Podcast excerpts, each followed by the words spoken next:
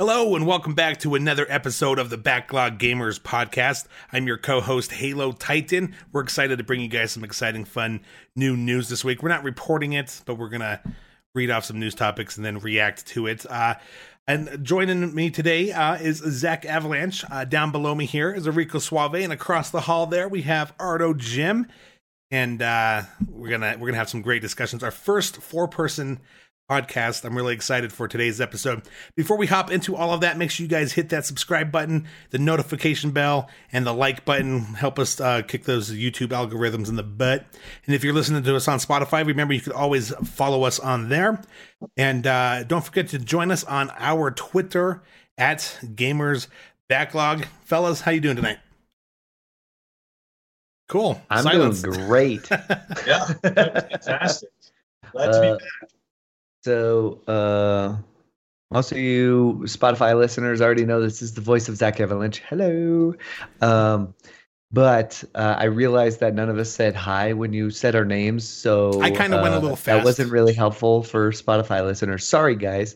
Um, well, can we get uh, here's Zach Avalanche, and can we get a hello from a Rico Suave?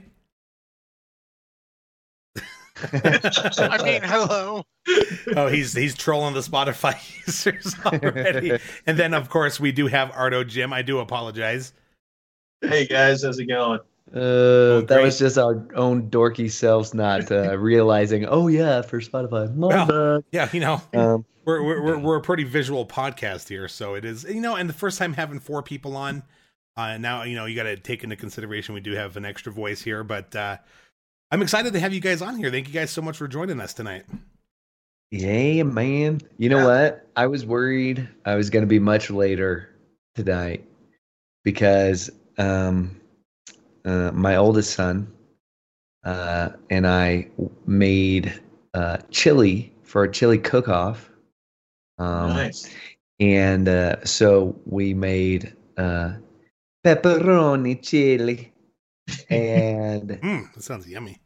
No joke, it's legit. So we made the pepperoni chili, um, and uh, it definitely was a uh, uh, hot item. Everybody really enjoyed it. Uh, we we only got third place though, so but we we've got some ideas to spice spice it up a little bit. Uh, Twelve. So four. Um, but uh, I mean, I the people after us, the the next, I think we got like eleven votes or twelve votes or something, and I I think uh, fourth place got like uh, three votes. So it was uh, like there was the top three were pretty pretty legit. Um, but we got some ideas. We're gonna spice it up, spice up a pepperoni chili, and it's gonna be even better next time. And uh, we're gonna we're gonna take home that prize next time. For real. But for serious uh, i was not sure we were gonna make i was like oh we better get going we gotta go we gotta go. And uh, so we, we were hustling our way back over here so we could get get ready for the podcast but it was fun. Right on right on. Well uh rico how you doing tonight sir? I'm good. You good? Yeah did you have a good week? Play a lot of games? Uh no just some some Carrion Carrion. I really enjoyed Carrion. Uh, now, did you beat it on PC and Xbox, or are you working on one or the other? I'm working on Xbox.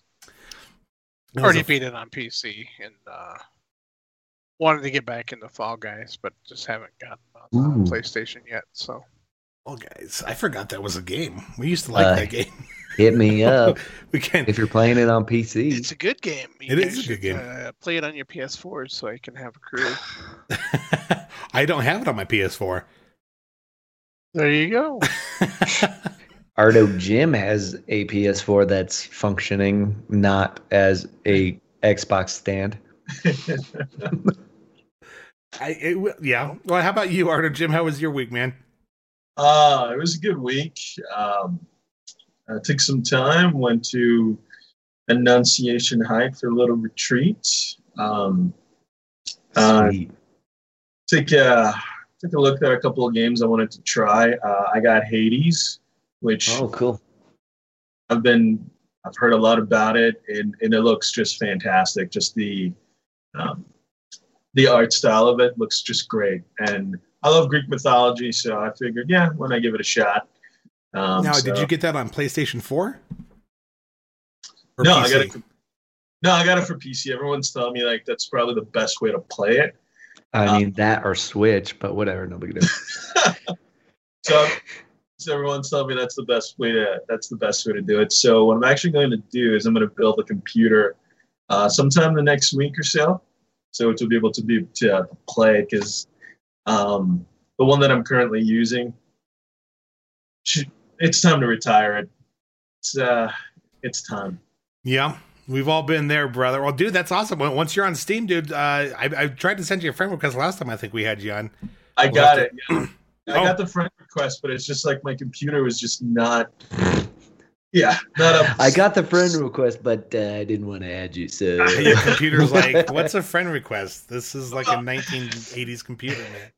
Well, here's what I promise. Once the, I mean, I'll build it tomorrow, so it should be good by next time we, uh, next time we meet up. So it should be good to go. So Sweet, I'm man. excited. I can't wait to see it. Yeah, I'm excited for you. That's Yeah. mine, mine's only a couple years old right now, but I I do love it. It's a beast. And how about like, you, I Zach? went on a retreat and I decided I'm going to build a PC. that sounds that's a great retreat. That's a great retreat. How about you, Zach? You doing uh, anything exciting this last week? um, as far as games, um, I don't think chili cook-offs count. Um, uh, let's see. What did I? Did I? No, no. I played no games this week. You know why? Because I played a lot. Yeah, I haven't heard from you much this last month here. this last month was insane. And i was like my thumbs need a break. So oh no that's not true. Okay. I i, I played probably maybe an hour of UFC four. Hmm. How was that? it, it's pretty cool so far actually. Not too bad. I, I i enjoyed what i played of it but it's only been an hour or so so it's not like crazy. But my dude looks ridiculous i mean he looks like a fool i'm like i want to punch my own guy so Stop hitting yourself. I, Stop am hitting working yourself. on him but uh, his face looks like it got flattened so we'll, we'll see what happens i don't know Looks like somebody put a like a- fire out on his face using a wet chain. like he got hit by a train or something i'm not, I'm not sure not good That's funny, man. I actually didn't play uh, many games this week myself. Um, also, for the same reason, I was just kind of had a game fatigue. Uh, I had issues with my internet. I was supposed to stream on Wednesday or Tuesday. I can't remember which day. Just having internet issues, and then the rest of the week, I was just, eh, I can't. I, I just, I just a game fatigue. But I did uh, the day we, the day after we filmed our last podcast, I did play uh Carrion and no not Carrion i played call of the sea one more time and then i played donut county and and for which one For don- Donut for County. donut. Well, okay. Talk to us about Call of the Sea. oh call of the sea i think i may have talked about it on the last show i'm We not sure i'm not sure if our guests have uh watched the show but I, Yeah. I i think i do like the game i like the story i think it's a sweet story um there are some um hp lovecraft type themes in there especially that one that last hidden image you can find uh, Mhm. with the monster like creeping out behind like the lighthouse. He's taller than the lighthouse. Kind of reminded me of a Lovecraftian type type thing. But I thought, man, I thought the game was great. Like an elder god. The puzzles, I honestly, you know, I used a guide going through there so I could get all the achievements, but I don't know if I could have beaten some of those puzzles Yo, on my own. I no think way, I, I think I may have needed help. They help. were they were a little obscure. yeah, there there were some hard ones in that game. yeah. Uh, like honestly, if you did, if you didn't expl- if you did not thoroughly explore, you would not find the clues you needed. oh, help yeah. solve that. I, And even I would have then- hated it. even then you may not have solved it. If you guys beat Call of the Sea uh, without using a guide, I mean, let us know. I mean, Thirty-two hours. 32 hours. I mean, definitely would take longer. Uh, we obviously were achievement hunting through there. I know Rico's uh, done that one once or twice. Rico? Twice. Twice. So we stacked those. And then Donut County, I did not think Donut County was bad. That quirky little game. Uh, I really did love being a hole that was just was a black hole that was just sucking everything up. That was pretty fun. And the more you ate, Yeah. the bigger you got. Yeah, The bigger I, I things you thought. can- I mean, it was it wasn't much of a game mechanic, but I mean, it was still like right. just fun. Yeah. Uh, it was very chill, Mm. I- Yep. and I I really Very enjoyed just relaxing and funny. Yeah. yeah. and funny and goofy and just it was chill and goofy and fun. Like I I didn't really have much bad to say about it because it was like it was what it was. There wasn't much to critique. It was just goofy and fun. Well, and I can see that game being like um on your mobile phone and just dragging the hole around, Oh yeah, sucking right. things up. Yeah. You guys Well, in haven't tried Donut it- County. What? It's very similar to Katamari, if you've ever Huh. played Katamari, I where not. you roll and get bigger and bigger and bigger. Oh. You know, it's kind of Except that, it- but opposite. You know, the Yeah, hole gets this bigger. one, the bigger. hole gets Gathering bigger. mass The- rather than the- sucking it the all up. right. landscape Right. becomes pretty naked by the time you're done with the level. they had some pretty cool little puzzles in there where you had to like make the soup. Um, for the- Yeah, for the bird, and the bird like was so good. The bird just had a tear. It's Oh like God, yeah. oh, the soup so- is so so- delicious. It was delicious. I love it. Oh man. Delicioso. like a pepperoni chili. Uh, no. This guy's back But, on uh, no, I like- What was that other one? Uh, I I liked the the. Uh, there was a part where you had to like get all the other things without getting the radio. Uh, Oh, yeah. Yeah. So the music kept playing, and and even even the little boss fight at the end was fun. Like I mean, yeah, that one I kind of admittedly- tensed up a little bit of that one because I couldn't get the hole around the barricades. And yeah, you're like trying to get Like, around the oh, barricade. I will say that like you get tense during that boss fight, Yeah. but I mean, other than that, it was really, really, really chill, Definitely really chill. fun. Definitely chill. And I loved all the raccoons and just the concept. I thought, I thought, I mean, yeah, I mean, honestly, it's probably not, a, and this is why I did do love the, you know, the whole, the yearly achievement thing where we're doing is because we get to play games like that. That's not a game I would normally pick up and play. But just a little but- gem. Yeah. So it's a little, yeah, little gem. It's on Game Pass. If you guys have Game Pass, check it out. Donut County. Uh, Yeah, pretty fun. I, playing. I know I enjoyed it. Enrico and Zach enjoyed it. Uh, Arto easy Gym? thousand achievements too. Yeah. Art of Gym. I imagine it's on PlayStation somewhere. Maybe. I mean, I don't know. you If, I don't know if they get little gems or On not. PC. it's on. Yeah, Yeah, it's on he's PC. moving into PC world. Yeah, Yeah, and you can get Game Pass on PC. So I'm just saying, welcome. do yourself a favor, bro. so, all right, are you guys ready to hop into some topics for the week? So what Yeah, he's saying no. is, get yeah, Game I was gonna say what he's saying. just so you can get Donut County.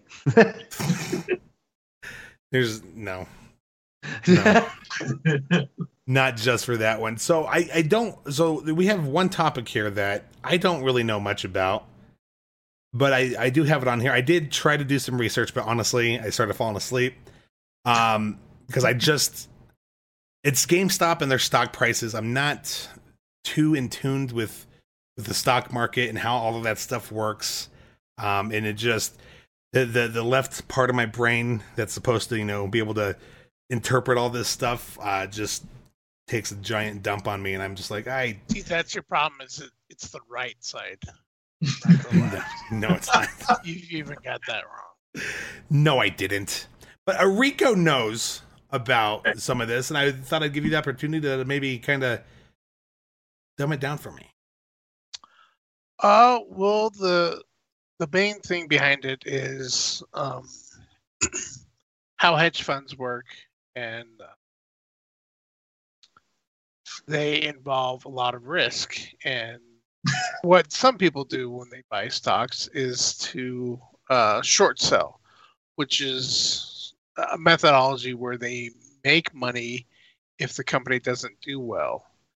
So that uh, you know, on, from the outside, if you're not doing that, or if you work for that company, that's very uh, seems very predatory, Yeah, it's kind of uh, very negative. I mean, people, you know, when you were taught in school, you were taught about stocks on how to make money uh, by investing in the company and not investing in the company's demise. I mean, that's that's to me. I, I'm not an economics uh, major or anything like that, but it seems like that's you're causing a lot of financial distress to people out there. You're you're going to co- eventually cost people their jobs, um, just so you can make a profit. But um, and that's kind of the thing what happened with Sears a few years back is its new owners kind of did it with that and it slowly went away and then all those stores closed and all those Bye people lost jobs and then there's not you know the rent coming into the malls or you know wherever they were located and Mm-hmm. Mm. funds coming into communities but but anyway from the GameStop point of view game related is GameStop hasn't necessarily done great they have had a few spikes lately like when they you guys talked about it a while back when they made that little deal with Microsoft you know that kind of spiked their stocks but there's a group on Reddit called um um Uh, Wall Street. Um, Wall Street bets, bets, um, right. and uh, they're um, they got together as a group of investors and wanted to invest in GameStop to kind of counteract the short sellers and the hedge funds, and they're um, kind of I don't know. It's not illegal. They're it's- it's a little bully dirty. into- yeah. Yeah.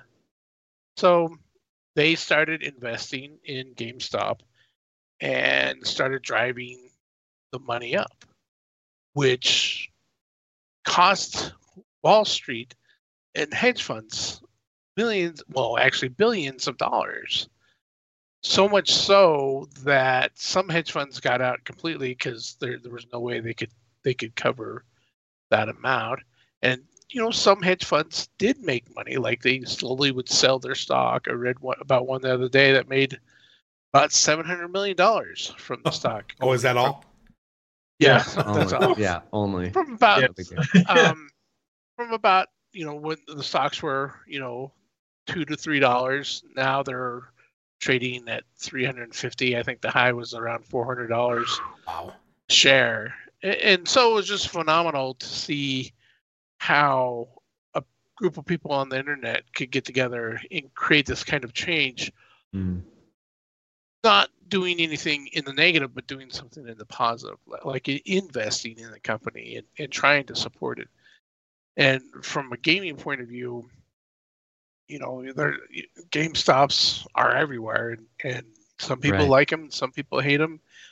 But I think overall, for the gaming community at large, what they represent is us. They represent gamers, or they try to at least. You know that they go in there and they have a lot of weird things and a lot of things on clearance because they don't sell. But Right. uh, you know, it's just from a gaming point of view, it's just more like this is like a legitimate standard for people to see on the outside that you know games and gaming and, and gamers are real people. But um, anyway, there's that's about you know it, it rallied pretty strong after Elon Musk got involved, telling Hmm. people to buy game stonks Game Stonks. on on Twitter and uh, you know, it's interesting because um, y- you mentioned that. that- I mean, it, it's significantly higher at this point. significantly higher, um, and and I've been hearing that there's potential for it to go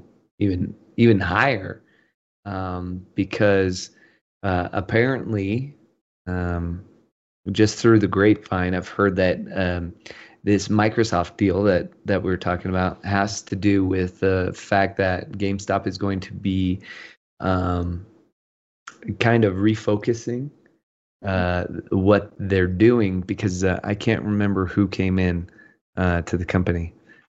Um, really high up. Uh, I I can't remember off the top of my head. If you guys remember, if you guys know, uh, you know, post it in the comments or whatever. But uh, they're they're refocusing is what I'm hearing, and instead of you know gaming memorabilia and used pre-owned games because those are kind of going the way of the dinosaur at this point Finally. um, uh, they are going to start refocusing on becoming uh, PC build stores oh wow. where you can go and you can build your own, you know, build a PC in their store and, and they can and they'll help you and That's smart. um, which which is uh, which would make sense with the Microsoft deal. Um, Yeah. because if Well, the- it- then if Microsoft's like, yeah, let's make sure that we get uh, you know Windows in every single one of your PCs that you're going to build, blah blah blah blah blah, dude, money. If you remember, they used to be uh, EB Games, and I think there are still some. They EB are in games Canada, still, yeah. and uh, Babbage's before that. We had a Babbage's, and they did used to carry a lot more uh, PC games as well. But you know, PC games are fairly all digital now, right? unless you're buying like a collector's edition for the box. But um, the the other aspect of making that deal with uh, Microsoft, from my point of view, is having you know talked to some people that work there.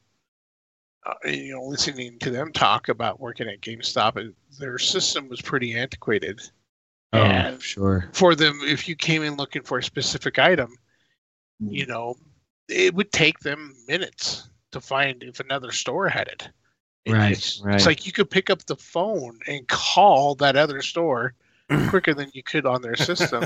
Yeah, their network, their networking wasn't great. Huh? Well, and that's what I thought the initial deal with Microsoft was was that they were they were going to be handling a lot of the back end stuff, you know, upgrading a lot of how GameStop operates, you know, with with Microsoft services being provided for the managers and stuff, uh, just to maybe kind of clean up, you know, how the how their how the how the stuff we don't see as consumers uh, works for them, and maybe make their process a little easier.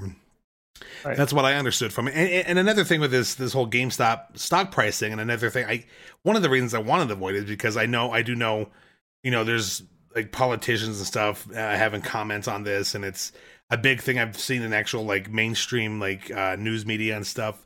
But I'm just like, it's always crazy when, as a gamer, when you see game stuff like in the mainstream news media, and you're like, whoa. Oh, Yeah. What did It's- Grand it's Theft? What did Grand Theft Auto do now?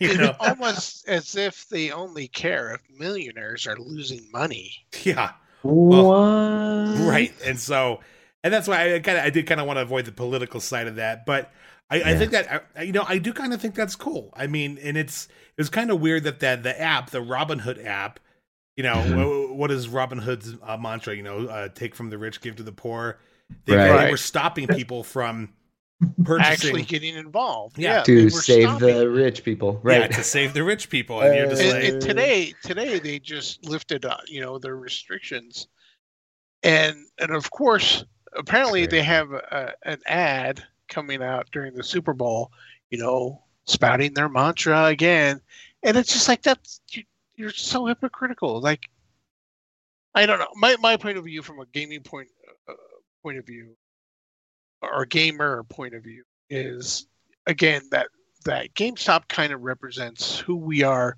to the mainstream because we are all pretty much hardcore gamers, but there are I think there's a vast majority of people that do play games that are not like us. Yeah. They go in, they say, you know, I want to get you know, what's this console? My, you know, grandson's been telling me about this or my son Sure, wants yeah. this. Or they hear about things at school it's only fifty bucks. Yeah and, and then they lose money on that and, you know as soon as it goes out of business and i'm kidding a little foreshadowing yeah just so you guys know, they could all see they could all see my screen and what what our next topic is here in a sec. But no, Arico, thank you so much for sharing that with us. Um, I do appreciate that because that, that's just something. It's easier. It's stuff like that's easier for when when people feed it to me it's and kind of when explain you it get to me.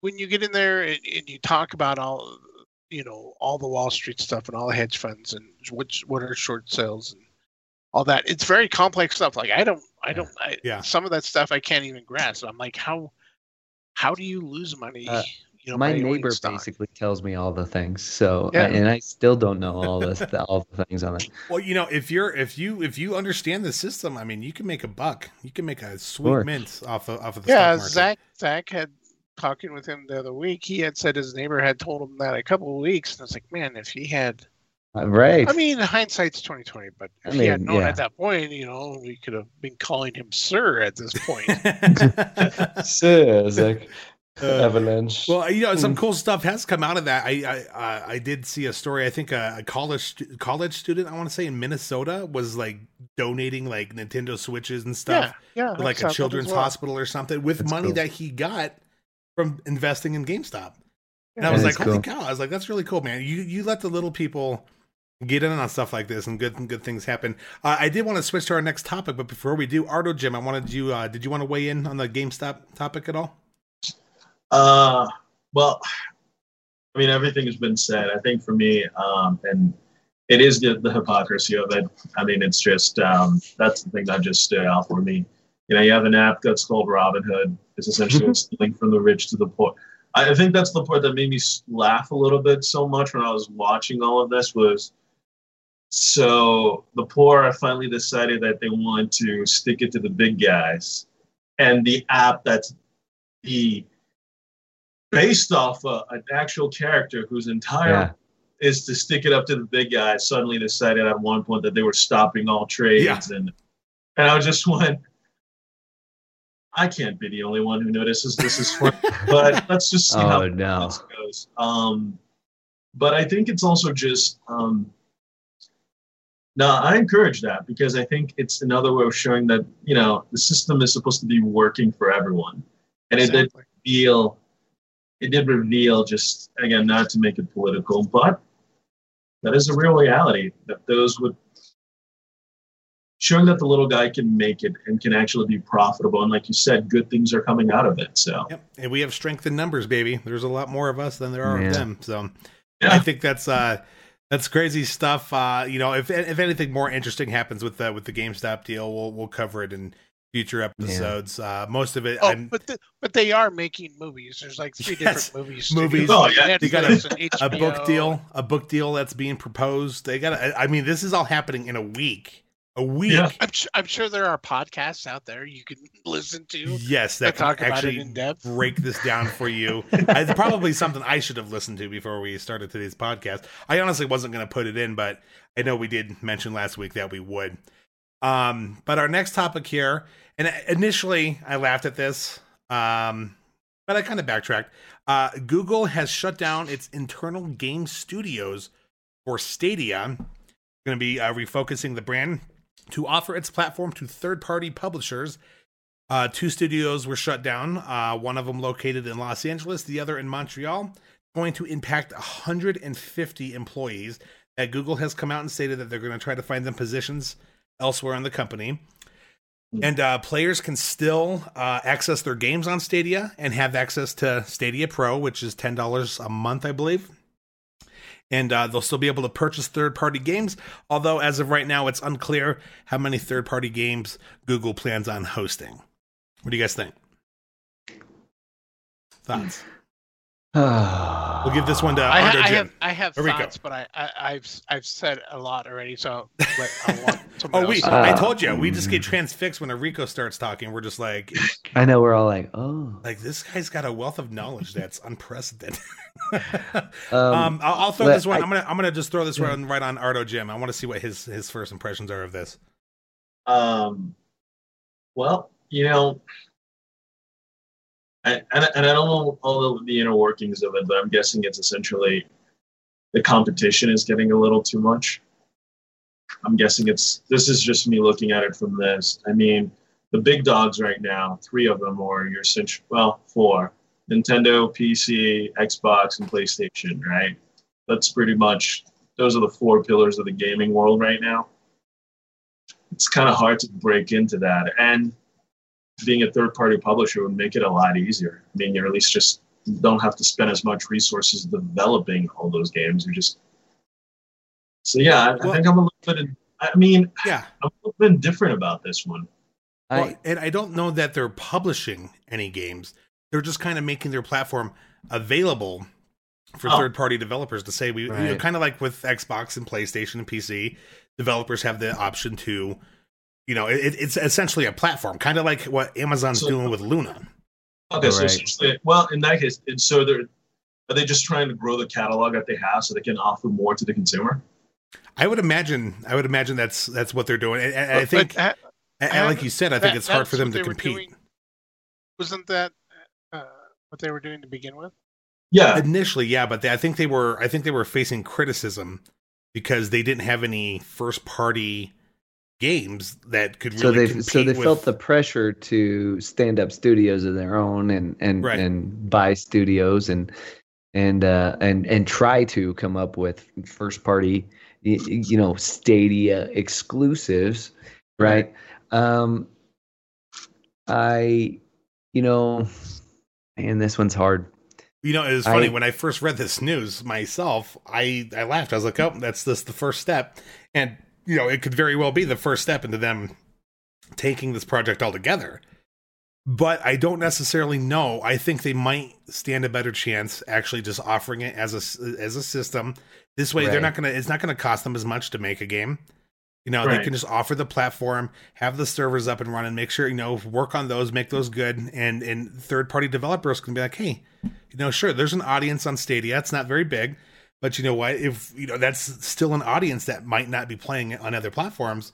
So I mean, the the options there, and it's kind of seems like that's what Google's doing, or not Google. I'm sorry, Amazon with Luna.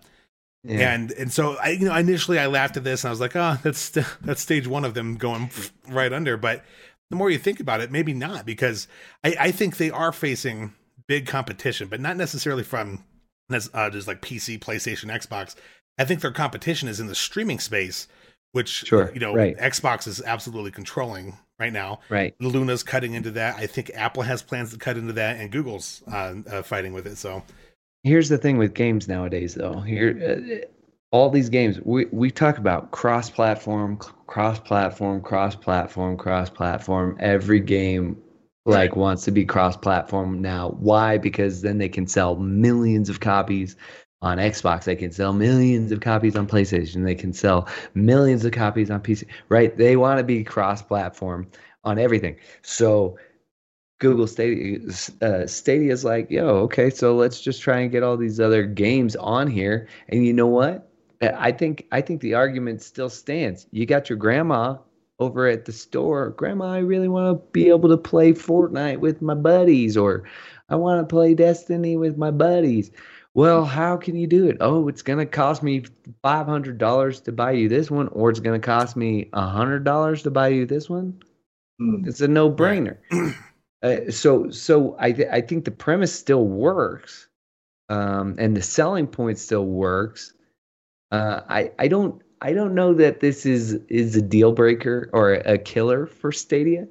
Um, and actually, I kind of think that uh, uh, this this could allow them to focus a lot more on uh, making Stadia better for all the third party. Uh, and and maybe that's a lot of the jobs that they're going to give to the employees. But here here's the other thing I'm thinking. Hmm. Does it mean that uh, their internal game studios are going to be down forever? Are they, are they never going to have any internal game studios anymore? I don't think so. I think I do. if Stadia, if Stadia, right, if Google can, you know, propel itself forward using third-party games, blah blah blah, Stadia becomes really popular. What I mean, imagine if it does become really popular, why wouldn't they open up internal studios again? That's Why a not? that's a huge uphill battle, in my opinion. And honestly, I think Google has a track record, a track record like Microsoft. If something, if if if this if this move doesn't help them, if this move's not working and they're still leach, uh, you know, leaking money, I I think Stadia goes under. If this strategy doesn't work, I think it goes. I think Stadia's gone because no Yeah. company wants to lose money. Well, yeah, I agree on that one uh, because you need, as you said, like the the Stadia's audience isn't big, right? It's still compared to everything else. All right. Unless you can somehow attract, um, if you can, if you can open that platform and give access to as many people to create content for it, and like we said, start building up your catalog. Um, but also start highlighting the jewels that you have in that platform. I think this is it's a gamble for sure, but you know, and, and I don't think, but I also don't think Google's going to walk away from this um, from this playing field. I mean, they're all about making making more money and building up their brand. So walking away from the gaming space doesn't really feel like doesn't feel like their mo. I would say Especially with all the integration with YouTube and everything. I Yeah. there's just no way they could walk away from that. Yeah, I don't know. They're gonna have. I think they're gonna have to try different strategies. In my opinion, I don't think uh, everyone's gonna look at. Uh, in my opinion, as as someone who's already an established gamer, I look at Stadia and say they have nothing to offer me. What they really need to do is have something that's enticing, as as like Zach was saying, uh, as a cheaper model or something that's more enticing to, you know, let's just say the casual gamer. I would I would argue the casual gamer, and I'm not insulting people who are not good at games. I'm just meant saying people who don't play games as often. This is a much more affordable option. But they're also competing with Microsoft that's giving people a much more affordable option. You know, you need a cell phone, a tablet, an app, and fifteen dollars a month, and you can, or not even fifteen, you can do ten dollars a month, and have, you know, probably the it's the best deal in gaming with Game Pass. And so I think uh, Google's got a huge uphill battle. I think in this, I'm not saying that they're going to fail. Yeah. I, I personally think that they will, but who knows? We you never know. I think the problem with uh, comparing it to Game Pass though is not all of Game Pass's games are on there, correct? On the phone? Yeah, on the X Cloud. Every everyone I've tried has been on there. Um, um, but I don't know. There's, I there's they're probably... all there. Where, where where Stadia's aspect was any third party game because they're right. They're all of them were already. Could, you cloud, could even right. buy games as if you could buy them on and Xbox. You could buy games for as a market. And that's one thing I think XCloud is definitely missing is the ability to like I own my. I, if I buy if I buy a game on my Xbox, you know, I want to be able to play it on my phone too without having to buy it a second time. So sure. I think Microsoft's yeah. got to be working up some way to kind of get a licensing deal for well, that. Well, th- that would be nice because like I have um, Little Nightmares on my Xbox. Right. Well, that'd be nice if I could play it on my PC as well, but I can't. Yeah. Um, but my my my opinions on the the Google Stadia thing is that that seems like the dumbest decision in the world. I mean, first of all, that's very bad to have two studios and you just laid off of 150 people. Yeah. Especially during a pandemic, and you're a trillion dollar company. A trillion dollar company. a company. Trillion dollar yes. company. I Yeah. mean, um, the problem is the, the the the longer effect of this is scorched earth policy that they left behind because as a game developer if you had an opportunity to go work for them you're going to look at their history and see how they've treated people in the past Right. and you're going to be less likely to go there you're going to either start do something on your own or you're going to go to a a firm or a company that actually treats you like an asset Right. So Um, you're talking if if they did reopen or if they started up a couple more uh, Right. internal studios later, they, they would have a they, harder they time getting. uh, they won't start them up they will if anything they would buy existing agreed. developers they're not going to homebrew anything anymore they're going to they're going to pursue companies that they can purchase Do you think perhaps uh, that that may be their plan? Maybe they're closing down their could internal be. ones I mean, already, gonna, so they can be buy cheaper more, for them in the long just like run. Microsoft. Yeah, but that's the problem. Is then again, you only have one studio, and you're just basically a marketplace with one studio. You, you're going to have to buy multiple studios if you want to mm-hmm. get into the gaming business, and you also want to be a marketplace. You're going to have to buy multiple game development studios Right. so that you have that carrot at the end of the stick that's going to draw the gamer. Yeah. Because the other point that I wanted to talk about on that is Google Stadia. We talk about you know the the, the mainstream gamer. The mainstream gamer cannot go into GameStop and actually buy a Stadia. They would have to research it online and buy it. True. And True. for the the majority of parents, you know, we would be people that that can actually research this and buy the, these things for our children, but not your grandparents, not my Sure. father. Right. Yeah. I sure. mean, how do you spell good Google? point. I mean, they're, What, they're what's not. a what's a Stadia? right. Yeah. Right. Don't you mean stadium? Is that the stuff you put in your coffee? You want to go to the state? Yeah, Steve. You want to go see a ball game? But you know, and and it's interesting, and, and the, the point I was making is because I, I Google having an uphill battle at the beginning of this. Look at when Microsoft came into the you know into the gaming scene. Right. Back in 2001, I think, is when they officially re- uh, released the Xbox. They are Yeah, but Microsoft's They still were climbing. gaming- They were making games before that. Well, sure, but when as far as like the console uh, and actually competing with a behemoth like Sony in the gaming world and Nintendo, uh, you know, Right. two companies that dominate, you know, the gaming space. Microsoft comes in here. You know, I honestly, if it wasn't for Halo, if Microsoft didn't have their own first person studio that they purchased, um, you know, put out a, a you know a killer app, I don't know that Microsoft uh, Xbox survives. And I would argue that in the console space, at least, Microsoft's still fighting that uphill battle. Still, 20, 20 years later, you know.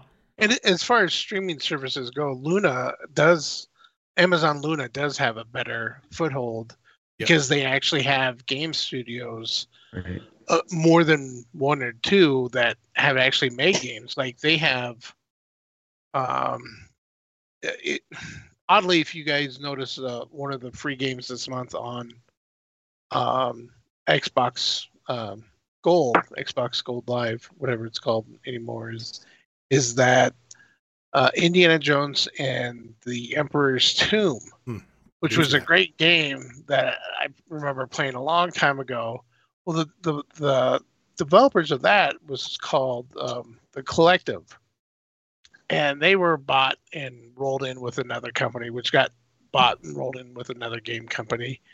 And in 2014, Amazon had bought that game company and has been working on games, working on, you know, well, of course, having Twitch, having streaming. I mean, they're Oh, they're yeah. they have a better foothold Yeah. to actually be uh, in the game market because they've actually been making games Sure. or have studios that actually have that experience. Where Google, I mean, that's And I, you know, I predict I predicted when the Luna came out that I thought they they would do better than Stadia, and I, you know, I Yeah. I still believe that. It's I don't I don't know that that's the case yet, but I still believe it. Uh, did you guys have any final thoughts on the uh, Google Stadia? No, we're good. All right, we're gonna hop into what I think is gonna be our last major topic of the evening. It's gonna be I. The controller is amazing. I'm okay.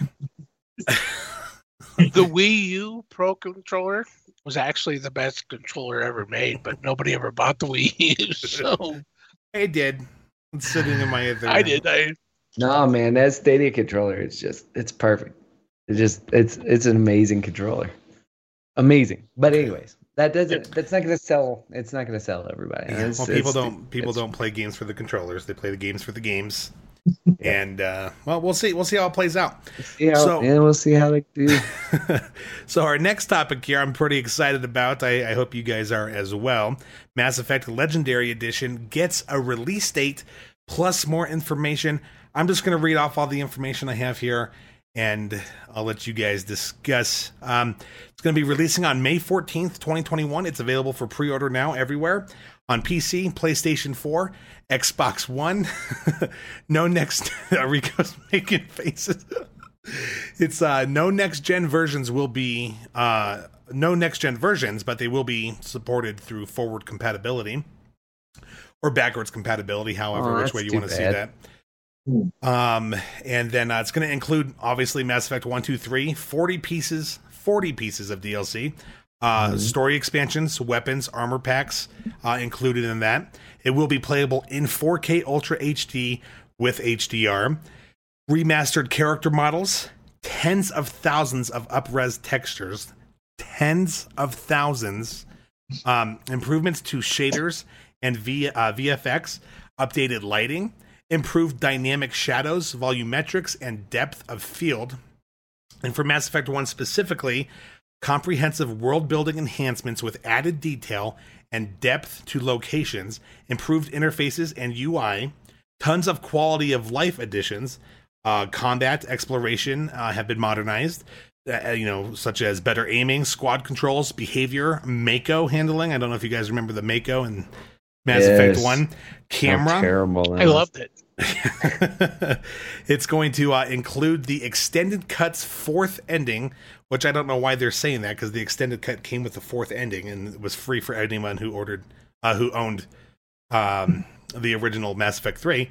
Uh, some boss fights uh, are improved to reduce previous player frustration, such as the fight against Matriarch Be- Benezia in Mass Effect One. Yeah, I don't know if you guys remember that. Uh, right after the Rachni Queen, she was a tough. That was a tough fight.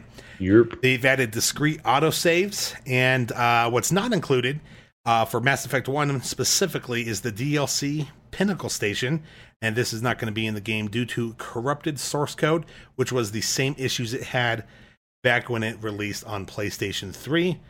Oh, that's Gentlemen, interesting. I'll let you take this one off. I got to catch my breath. Uh, shoot, yeah, man. Listen, to all that that is amazing. Tens of thousands.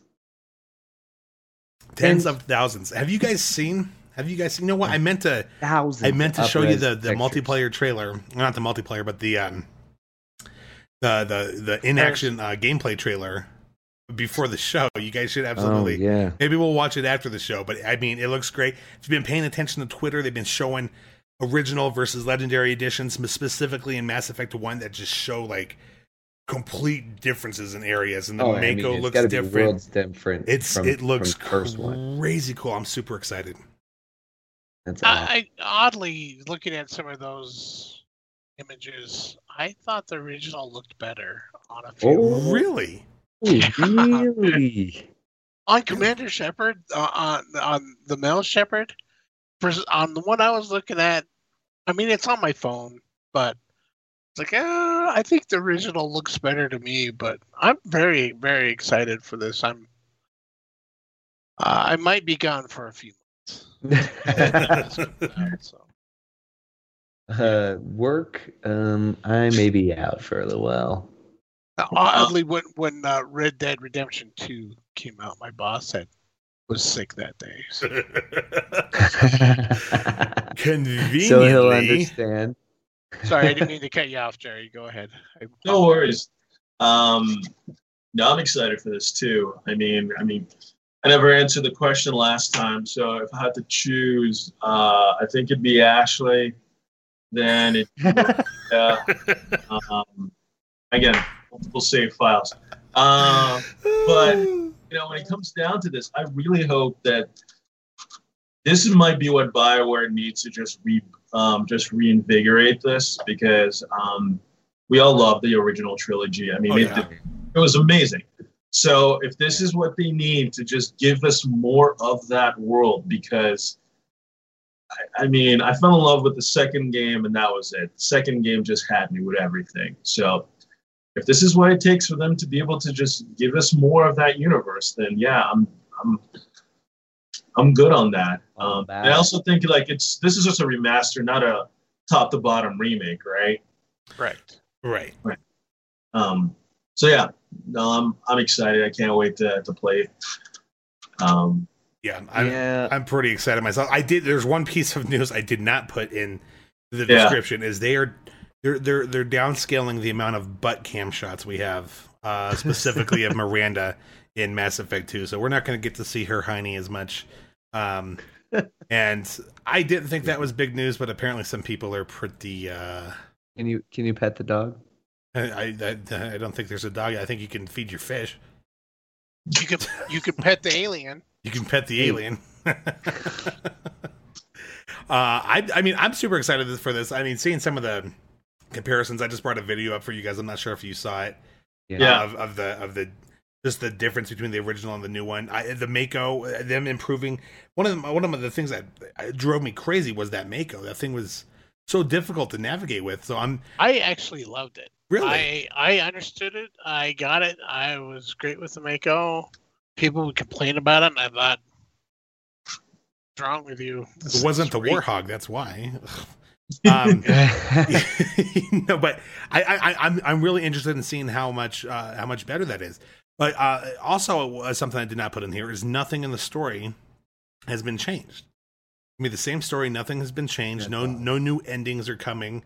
Uh, which I did want to say one of Zach's bold predictions from episode six was here we go. Uh, episode six Here Titan predicts no changes to Mass Effect 3 ending. Zach predicts they change things. They did not. They will not. no change. Although Okay. the extended cut that they did add on back in 2012, I think, when people Yeah. had that huge outrage over the uh, uh, initial Right. ending, that extended cut is now it's now part of it. It's now just part of the game. It's it's no longer an add-on. It is those are that's the ending now. So the extended cut is official. That fourth ending that they had added in the extended cut as well. I think it was I think it was the ending and correct me in the comments if I'm wrong. The fourth ending was the one where you could tell the star child or that ghost child at the end. Um, you, no, you're not going to select any option. You just walk away, and then the ghost child wrecks the galaxy, destroys everything. So that was like Yeah. the the secret fourth ending or whatever. You know, you didn't. You know, they they present you with you know red, green, and blue. You know, pick you know pick your ending. But you you know in the extended cut they did add you know you could refuse all of them, but it wasn't a kind ending. So Yeah. Um, I also, I also don't think they want to like uh, retread what happened with Mass Effect Three. I mean, that was just a little insane. I mean, we lived through it, but that was such a crazy time for that ending. was. People losing their mind. So, I think what they're doing is great. It's just like we're remastering the whole thing, everything that was in there. Here you go, enjoy it. You know, and I'm hoping it's like this will be a great distraction for a while while we focus on building some more stuff in the universe. Um, because they did, uh, what was it? Dragon Mass Effect. I was it Mass Effect Andromeda, which, um, yeah, that was um, that's a thing that happened. oh, was that Um, an audible sigh? I'm sorry.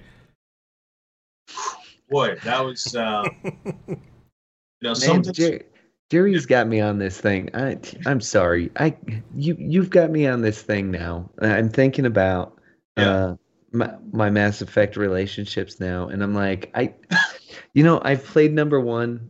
Like Yeah. I, I can't even tell you how many times at this point. I've I've I've forgotten how many times I've played it.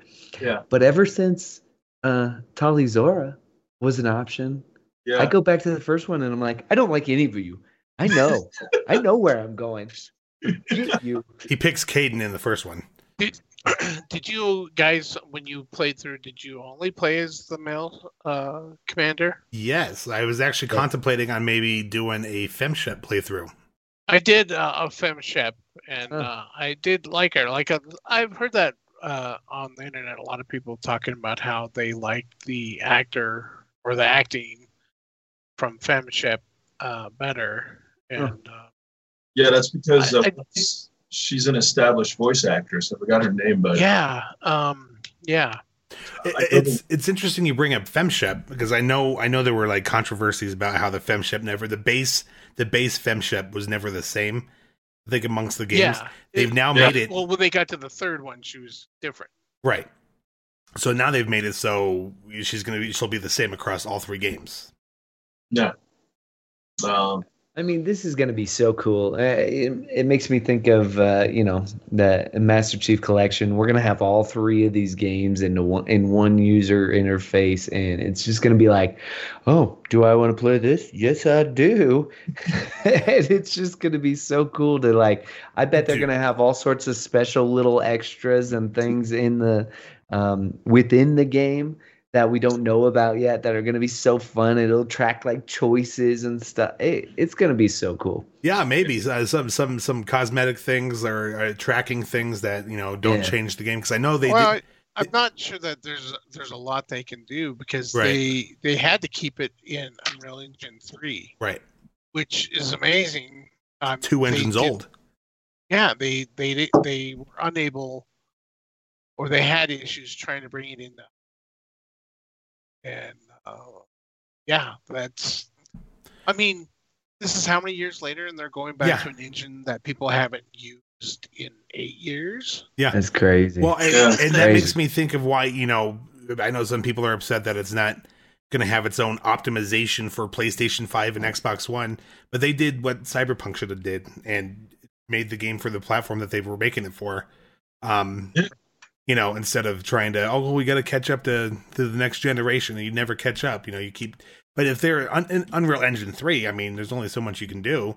Uh, when when all these new modern games are, uh, you know, using newer engines and, and, and able to Well, actually you, you can bring uh, uh, Unreal Engine uh, three files into Unreal four, but apparently they ran into issues. oh i'm sure they did that game is ma- those games are massive those Mhm. games are massive um they're mass And, and one one other improvement that I did read about was the uh, elevator rates. The loading screens Yes. go from being over a minute down to 18 seconds. Yeah, what? but there's an option in there you can sit through the whole elevator ride if you'd like and jam out to the elevator music or once the game's ready to And listen to progress. the conversations. And listen to Because there conversations. Right, right, right. But Yeah. uh, but there will be an option for you to when, when once the game's ready to load, you just press press the skip, That's great. and then you can load in. So I you know I always it was- remember hating going in there, and I Oh, yeah. like, "Dang!" Well, it." it's going to be funny because I feel like the first couple times that it happens, upstairs. the first couple times that happens, you might just stay on the elevator. I mean, that's I mean that's the experience we know. So it's going to be it'll be interesting to see that. Yeah. I'm also really I'm most excited to play Mass Effect 1 again with these changes, with the upgraded boss fights. They didn't make the boss fights easier, but they gave the player more options. That um, Matriarch Benezia battle, I know. I remember that, that thing frustrated me because I mean you're getting your butt kicked almost immediately. Oh, dude, They give yeah. you a little buffer. They give you some more places for cover, but the battle's still difficult. You know, Right. regardless. But you have more options in there. So I'm excited to see. It seems like Mass Effect One got the biggest makeover um, of all the games. But uh, man, I'm just I'm super excited to experience them. I'm actually in the market to shop uh, shopping for a new uh, TV because I don't have an HD TV. I don't have a, a 4K TV. Okay. Um, so I'm in the market. I'm picking up a new 4K? 4K uh, to get the uh, to get uh, the better resolution for my Series X. That's being you know is not underused, but it's underappreciated. I think on a TV that can't really fully support what the console could do. But I yeah I don't know about you guys. I'm super excited. This is a day one. This is a day one purchase. Yeah, and I also think it's it's it comes at an interesting time too because I mean we grew up essentially with this trilogy, and I Oh, keep yeah. thinking younger gamers who are now going to be able to experience that. Um, and it's it's rare to to say that. I mean, and I'm not to say that most of the games now there's um, there's nos- there's not this nostalgic love for certain games. I mean, you know, Demon Soul that was remade, which was just like night and day. If you ever played the original one and you see what they've done with it, it's almost like a completely different game. But the the other part that excites me is I'm just I want to see what the younger generation thinks about these games because you'll see them on YouTube and just experience that for the first time. So Well, I think you'd be surprised. A lot of these younger people have played through Mass Effect just be, just because I mean it's got some weight behind it. You know, it's one of those classic games, game I, franchises. I can see that now scrolling through YouTube. Millennials react to Mass Effect. You know, and they got their little faces on there like this. Yeah. kind of like the images you make for us. Yeah. and, Yeah. um, but it also speaks also into the you know like we're in this you know in the space that we're in right now with the star wars renaissance with all of these crazy like crazy space opera star trek i mean there's an, a plethora of all of these and so to put something into into that space um i'm just really excited because we know what that stuff creates it creates not only a genesis of something else. Kids are going to grow up watching this and enjoying it and go, you know what I want to do? I want to build something similar to that and just watch that. Um, and they also are going to create hacks, things that we never thought about in Yeah. the game, and we'll be able to see that. So I'm looking forward to it for sure. Well, it's funny you say that. People are already making jokes about the modders bringing back the butt scenes for Miranda. They're gonna they're gonna mod us so we could see Miranda's butt again. And I'm just like, she's not even real. Like, Yeah. Well, with all the Hey, good things I'm saying, Apparently, it's I'm nostalgia. aware that it's 2021. So um, therethere's also that downside. yeah, yeah. No. Just imagine how good that butt could look on on, on the Series X, man. The 4K. PlayStation Five. That oh boy. Yeah, people. Yeah, and, and then people wonder why back back when the initial Mass Effect release, you know, Fox News had a whole thing about sex and video games, and Geoff Keighley was on there. yeah, they did. They had a whole Yeah, I, thing, rem- I remember that. and, and, Yeah, I remember that. and they had It these real conservative people on there that were just like, "I would never let my kids play this," and Geoff Keighley had to be on like, "Ah, it's not what you think. You know, it's not like a rated X video game." He's like, "You're actually building relationships and things like that," and it's just it's just that I building real relationships and stuff in the game. You don't even care about the 20 second 15 second sex scene out of the 30 40 hours you put into that game. I mean it's the relationships that you build throughout it. And i'm really excited to to get back in that i'm really excited to play through all the games and then do the citadel dlc again. 'Cause that was such a great Yes. dlc that paid homage to the whole series. Uh, it- it's just you know, oh, I'm super excited for it. I can't, uh, I can't wait. I'm, I'm excited for Back 4 Blood and all sorts of other games that are supposed to come out this year until they get delayed. We'll let you know when they are Inevitably. delayed. Inevitably, inevitably delayed. but I gotta say, Mass Effect, uh, especially with the new trailer and stuff, uh, just really pew, shot to the top of my top of my list. Yeah. I'm looking forward to listening to the score again. I really love that score. Oh yeah. Oh, Look. for sure. Rico tells me that he listens to it. What? How often do you listen to it, Rico? Every day at work, I have uh, on YouTube on my playlist. It starts with the Galaxy map theme when you would open up the map, Yeah. and uh, it just goes through the whole soundtrack. And Yeah. yeah, So it's an good. amazing soundtrack. And I, ever since the pandemic started, so since back in March. Wow, almost In- a year. Can we can we just all uh, recognize though that uh, by far the most probably underappreciated um, uh, thing about games is the score because I there are incredible incredible scores uh, from games that I mean I have tons of them on my Spotify list. Uh, j- I mean, there are so many good ones. Eh, Look at all the Halo games. I mean, Yeah, are I've listened to all those ridiculously soundtracks a lot. beautiful. Um, you look at this, uh, the Gears of War games uh, have beautiful music. Unravel. yeah. Tsushima. Unravel, Ghost of Tsushima, Ori and the Blind Forest. Uh, I mean, Oh, dude, yeah. I mean, we could just go. Yeah. well, we don't have to go on on and and on on. about it. Let's do a quick, you guys. What, what's what's one of your favorite? You don't have to name. You don't have to pick one that's better than the other. But what would you say is one of your favorite uh, scores from a video game? Um, Uh, I would go with Ori and the Blind Forest is one of my favorites. Um, I would go with. Um, I don't know the exact same. No, wait. It's uh, from Legend of Zelda: The Wind Waker. Oh yeah, sure. Um, I love that soundtrack. Come It's- on. Yeah. That's a great pick. Legend, all the Legend of Zelda games are ridiculous. But the Wind, the Wind Waker has this. It has this amazing flavor. I don't know what the exact name of the song is, but it is. Um, I think it's the main theme. Um, but yeah, I listen to that at least once a week. Yeah. How about you, Rico? What's one of your favorites? Well, it's ingrained. It has to be Mass Effect because Yeah. that, that galaxy theme when you open up Yeah. the map, that just gives me chills. Yeah, and that was unique when that game came Mhm. out. That music was unique at that time. I think. But there, there are there are literally in most games you play anymore, like even Carrion, has a great soundtrack. Yeah. oh man, You know. Yeah. It's like It really does. If you're paying there are attention so and many listening to it. I'm right, not- there are so many games that don't get that like n- people don't notice it or they don't talk about it Right. because I, I I don't know why because they're not well because it's attention. it's background. They're focus. It's it's an interactive experience, so they're focused on their interaction. Gorgeous. So a lot of times with people, artwork doesn't go really noticed. You know, by a lot of people, uh, music kind of falls back there because they're focused on and Carrion. You're eating little scientists. Sure.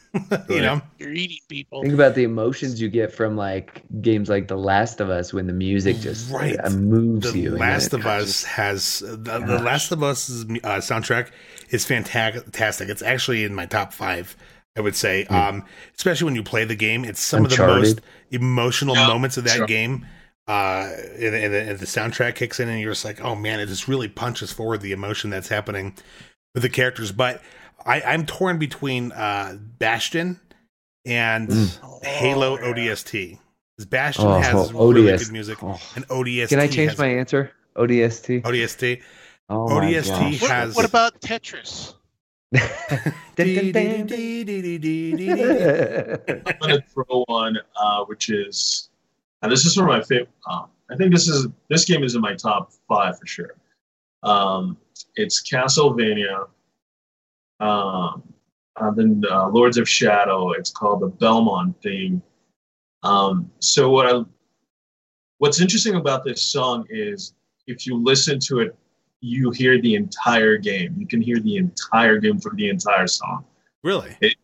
Yeah, it's almost like it takes Joseph Campbell's A Hero's Journey, and you you can he, you can understand from when it starts to when it goes high to hits its crescendo, and when it starts falling down.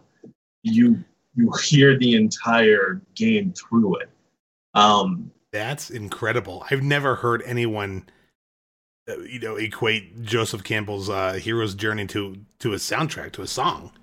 That's well, incredible. because- yeah, because the game essentially, I mean, it's a Castlevania game, which is it's unique from the rest because the others are repetitive. You know, Dracula shows up, you got to kill him, and, and so forth. But this one, you follow the journey of your protagonist through Spoilers. Um, through the dark parts of the game as it goes up, and you can hear everything goes up. If you get a chance, listen to it. You can hear the entire game, and the game does end on a somber note. There's a level of sadness at the end of it. You get to the end of it, and it's not the, the happiest ending. And that song captures that perfectly. Dude, it just it's un, it's unbelievable. I love that song so much. What's so the yeah. What's the name of it again? It's called the Belmont theme from Castlevania Lords of Shadow. Okay, I'm gonna have to check that one out. Oh, I, another Yeah. game I wanted to mention that had a fan, just a fantastic soundtrack was Devil May Cry Five. Oh my gosh. That Uh, what- soundtrack Trigger? slaps, dude. Oh my gosh. wait, which one? Because there's two of them, right? Because there's Devil Trigger, and then there's uh, B- uh, Bury the Light. The one I'm thinking of is the one that always plays like when you're in combat. Like when Dante's in combat or Virgil? Uh, Virgo. No, Virgil, not Virgil. Uh, um, not Dante either, but uh, Nero? Nero. Yeah. There's like, Um, a, there's like a song that plays when he's in combat. There's like people singing, and it's just I'm just like, oh my gosh, I'm so hyped when I'm playing this game. And just even watching like the beginning, like they have this Yeah. huge like 10 minute long cutscene to tell you what's been happening in the Yeah. past is like oh, previously on every single Devil May Cry ever. Uh, is this huge long cutscene of what's happened and the music and that I was just like, oh my gosh, their soundtrack is so big, it's like on three or four CDs. It's huge. this- see this this right here is my point though. This is Yeah. my point. When we actually talk about the music in these games, it gets us hyped up. Like we actually are are are uh, energized Yeah. by the excitement of the music Yeah. in the games, which is it, it's honestly it's honestly far far too often overlooked. There, Uh, there actually give credit is- for your com- give credit to composers. Oh yeah. Yeah. Jesper um, Kyd is, is a music composer for video games Yeah. that I remember from playing one of the early Hitman games. And it, it's so weird that I've known who that guy is, like Yeah. from the music from that game years ago, and he plays music in uh, the the latest um, Assassin's Creed. Really? It's his soundtrack, yeah. Uh, He has, if you look him up, he has lots of uh, video games. that Credits, he's composed. Yeah. yeah. I'll have to check that out. If they ever do one of those video game orchestra things again, where they kind of is like a, I, I don't know if they were like a traveling orchestra or whatever, but they would go through and play all these different songs from popular games and and stuff. And I know I think Marty O'Donnell was a part of it at some point. that's cool. Yeah. Um, and That's- I Yes. just, I mean, yeah, you're right. I, I would agree. Music is pretty underappreciated. Hey, let us know what you guys think in the comments down below. I your think uh, favorite- Jerry had a comment he wanted. Oh, I Yeah. apologize. Let us know what your video, uh, favorite video game soundtrack is down below. Yes. Uh, Artogm, I apologize. I'll call you by your. Yeah, no your worries. tag. I was gonna also mention um, what was it? The do you remember the?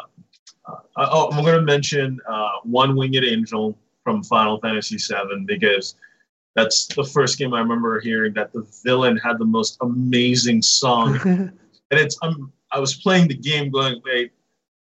I'm cheering for the villain. I now have to defeat him at some point. This is, um, He's just over there like yeah. yeah, I know. You're just like yes. Um, the other one was um, it was a Prince of Persia game that was made not from the series.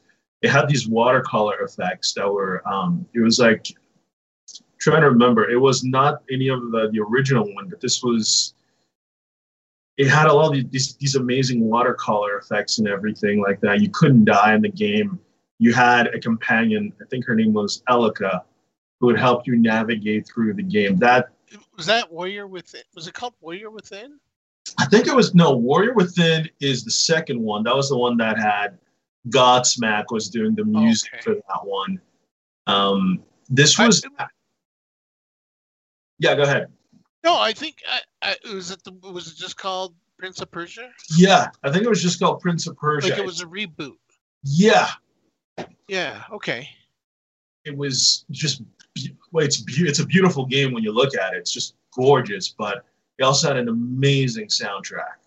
Just beautiful. I love that one. You know, this whole conversation's inspired me. We should do one of our one. You know, one week if we have a slow week with uh, with the news topics and stuff, we should just yeah. scrap whatever news is that yeah. week for the following week and just do a full nostalgia. Uh, a, a full nostalgia based uh, podcast and just talk about oh, our man. I mean, we've all been gaming for decades, so I mean, it's do, do a composer uh, appreciation piece and everything. Yeah, we could do a whole we could do a whole thing. I would love I would love to do that because I dude, that's one of my favorite things about gaming is just like the nostalgia. That's where a lot of my excitement for the Mass Effect Legendary is coming from. It was like just built up on all this nostalgia. You know, I'm just like I'm so excited for this stuff. Mm-hmm. It's the same when Can't I wait was to get to game two. You never believe someone like me would be so excited for the Bioshock, you know, trilogy remastered or whatever uh, when it came out because you're just like you just played those. They were not even that old. I'm just like I'm so excited. I awesome want them. You know, but uh, I think that this would that would be a great idea to do kind of like a nostalgia type podcast yeah. on one of our slow weeks. I'll let you guys know uh, when we're getting a slow news week and maybe we'll set that up. I'd love to. I'd love to chat. Remember putting quarters up on the video game machine to, yes. to say you were next in line. oh, I sure do. Yeah. I'm looking at you, Ninja next. Turtles. Oh turtles wait, I wasn't time. supposed to take those quarters and play a second turn. Oh, I guess that's why everyone was always mad at me. Um. so all right, well, we're gonna move on to some smaller topics here. I this this one got a chuckle out of Zach earlier. Uh, Battleborn servers are down for good.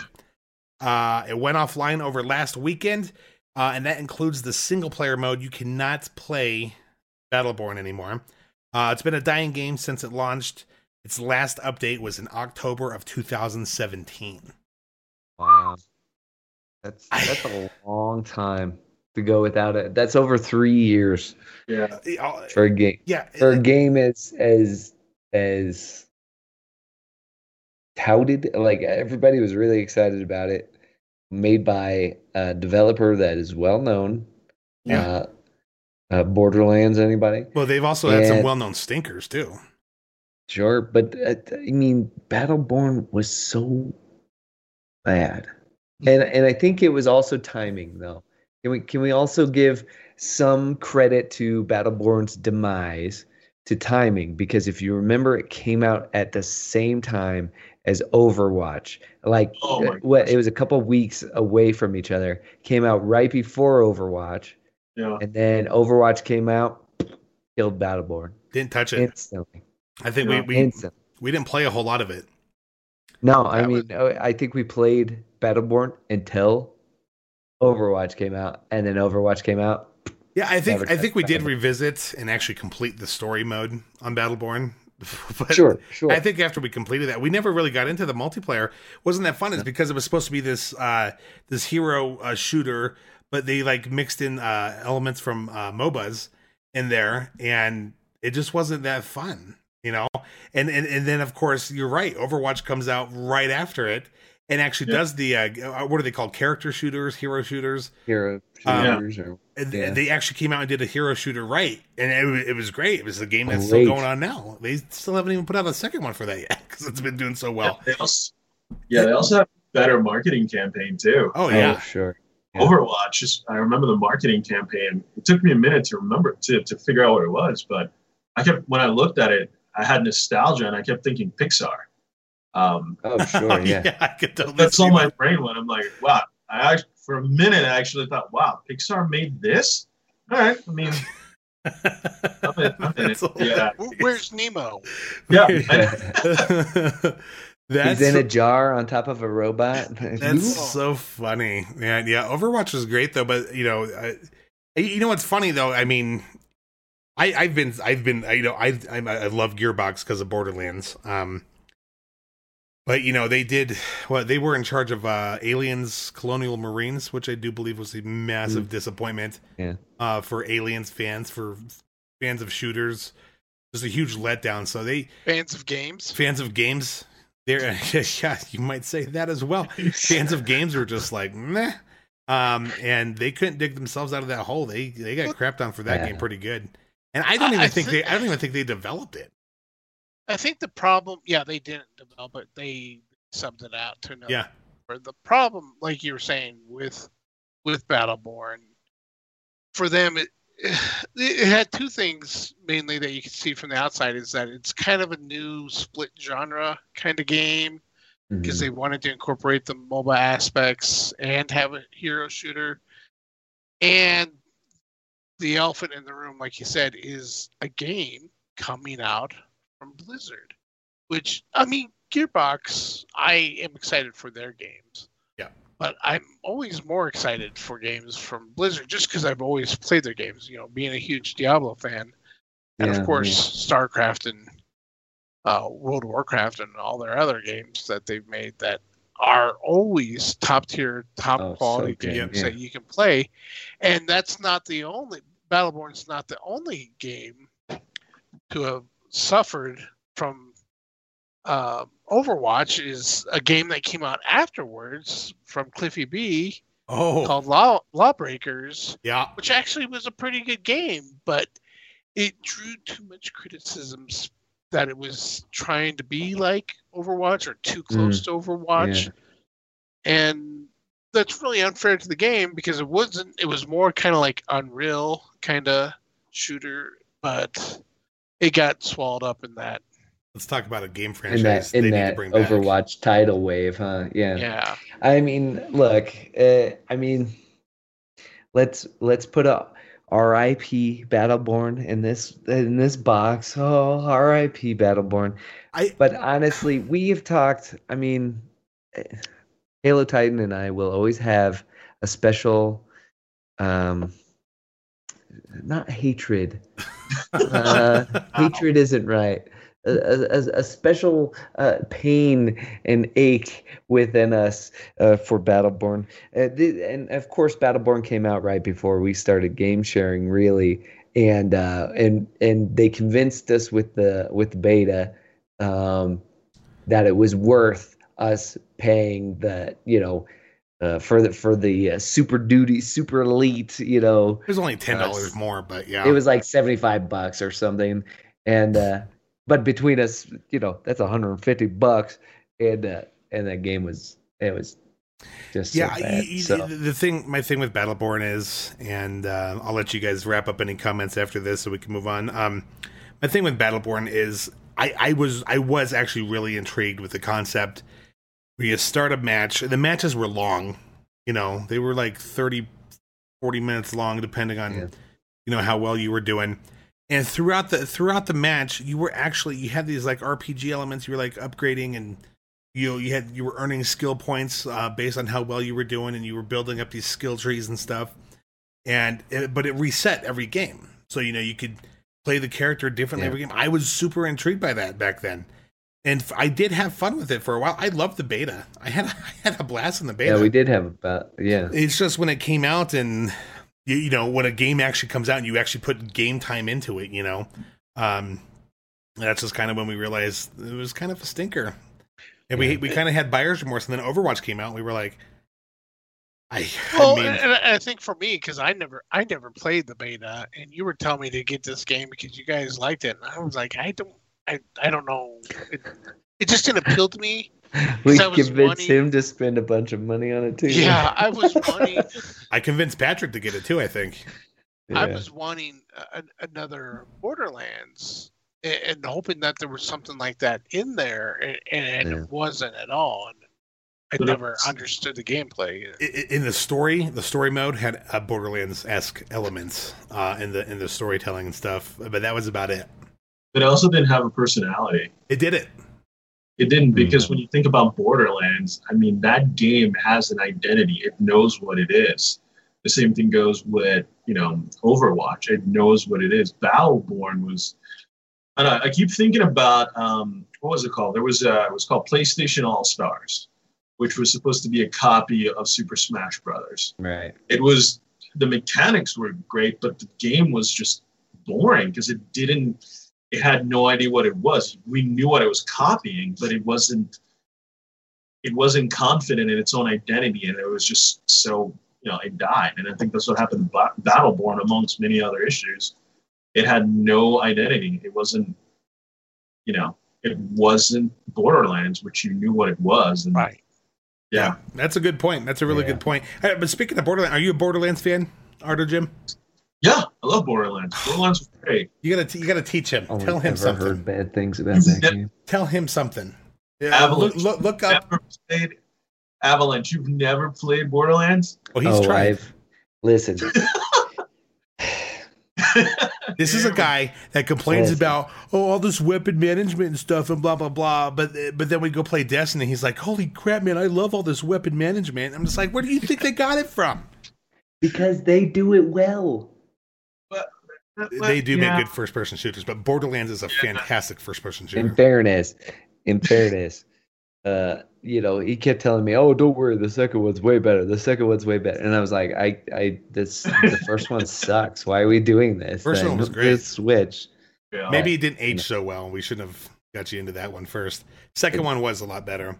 Um, but so with, with Gearbox, with the topic of Gearbox, I want to move on to uh, the news this week that Gearbox has been purchased by Embracer Group for 1.3 billion dollars. Embracer Group is a Swedish company formerly known as THQ AB. Ah, Gearbox becomes the seventh official operating group under that title or under the Embracer Group, alongside THQ Nordic, Saber Interactive, Koch. Media, DECA Games or DECA Games, Amplifier Game Invest, Coffee Stain uh, Holding, and Randy Pitchford will continue uh, to the displeasure of some fans uh, to be the boss uh, following the merger. interesting. And Uh, I'm I trying to rack my brain THQ around what- Yeah, tell me. Yeah, I, I remember THQ Nordic uh, made uh, the old UFC game. Oh, did they? Yeah, Didn't one of them? Um, Didn't one of them? Or maybe I'm thinking Deep Silver. Someone did. Who did De- uh, Dead Island? That was Deep Silver. that was Yeah, but Deep weren't they Silver, owned by THQ? I I think the publisher was THQ. Ah, Yeah, THQ, Um, THQ Nordic. Uh, the name was kind of bought when THQ went under THQ Nordic has made. I think actually maybe uh, the original THQ did they make the first Darksiders? Oh, maybe. I think you're right because I, I did. THQ Nordic does make the the Yeah, Darksiders THQ series. did. right. This is like Darksiders 1, Darksiders 2. Then it had to liquidate its assets, and then it got scattered. It was- I remember that those Yeah. assets were liquidated. Uh, not shortly after we went. We were there was a THQ booth at the first PAX that Rico and I went to. I remember, Yeah. and then uh, and then they were gone. then they. No, they, uh, didn't they also do Saints Row? Yes, Saints Row? that's Yeah. right. Yeah. They did Saints Row. Right. Man, Rico's memory on uh, who developed and made what is amazing. And that's actually right because that I did see them at the second Amazing. year of PAX, or was that the first year that we got to go sit in on that uh, video of Saints Row Four? Was that was That that? must have been you and Patrick. I don't remember. Okay, yeah, I think that's what it was. Uh, and Tom, Tom went with us. Zach knows Tom. Um, Yeah, Everybody knows Tom. doesn't everybody? from MySpace. oh, I'm old. Um, but a- a- anyway, I mean, I think this is interesting. I, I honestly, I haven't really, I've never heard of Embracer Group. I have heard of some of these companies. Saber Interactive. Do does anyone know what they what they do? I probably should have done some research. They worked on Halo. Did they really? Like one of the remasters? They or- with. I swore they worked were, worked with three. Sorry, I just ate Three, some four, ice. three. three, four, three games on um, some of the multiplayer aspects. Really? That's probably why that name sounds familiar. What about Koch Media? Nothing. Deca I, you Games. know what? I I kind of want to look into this. both of those names. I recognize both of those. Koch names. and Deca, I recognize. Um, Wasn't Deca a club in high school? yes, it was. yes, it was. I was always. I don't know that they made it. I was. I was like, why did they get their own letter on a jacket? Um. Only football players get those. Um, Uh, All right, let's Amplifier see. game. Uh, Dead Island was Koch Media. Oh, okay. well, Dead Saints Island Row was. Uh, so did Koch Media Over. Overtake Deep Silver? Uh, must have been. Um, Koch Media has. Oh, yeah, looks like it. Uh, publishing label Deep Silver has released more than 200 games, including. Yep. So, uh, Deep Silver is uh, Koch Media's. Koch Uh, Media, formerly Yeah, and they Deep Silver. did Wow. Dead Island, Homefront, um, Metro, uh, Saints Row. Um, yeah, some big games. There's some big games in there. Wow. Well, good for Gearbox for joining that. Uh, the thing, and it's crazy because it sounds like I I don't know how they're going to do this because, uh, you know, I, it sounds like uh, 2K is still going to be publishing Gearbox's games, So yeah, that. that or so they say. I mean, I Hmm. don't know. I mean, that's the thing, though. Is I believe 2K owns uh, the Borderlands game label. Oh, so maybe they're only going to be publishing Borderlands games then. Yeah, because they ran into that whole issue when they made the Telltale uh, Tales from the Borderlands that 2K felt that they should have financially benefited from that game instead of that being game being between um, Gearbox and uh, Gearbox Telltale. and Telltale. Huh, interesting. So maybe that's what that is. Can you imagine if, if all companies did that? I mean, Bungie leaves, but they keep making Halos published by Microsoft. We might actually have a good Halo game uh, since three. Oh.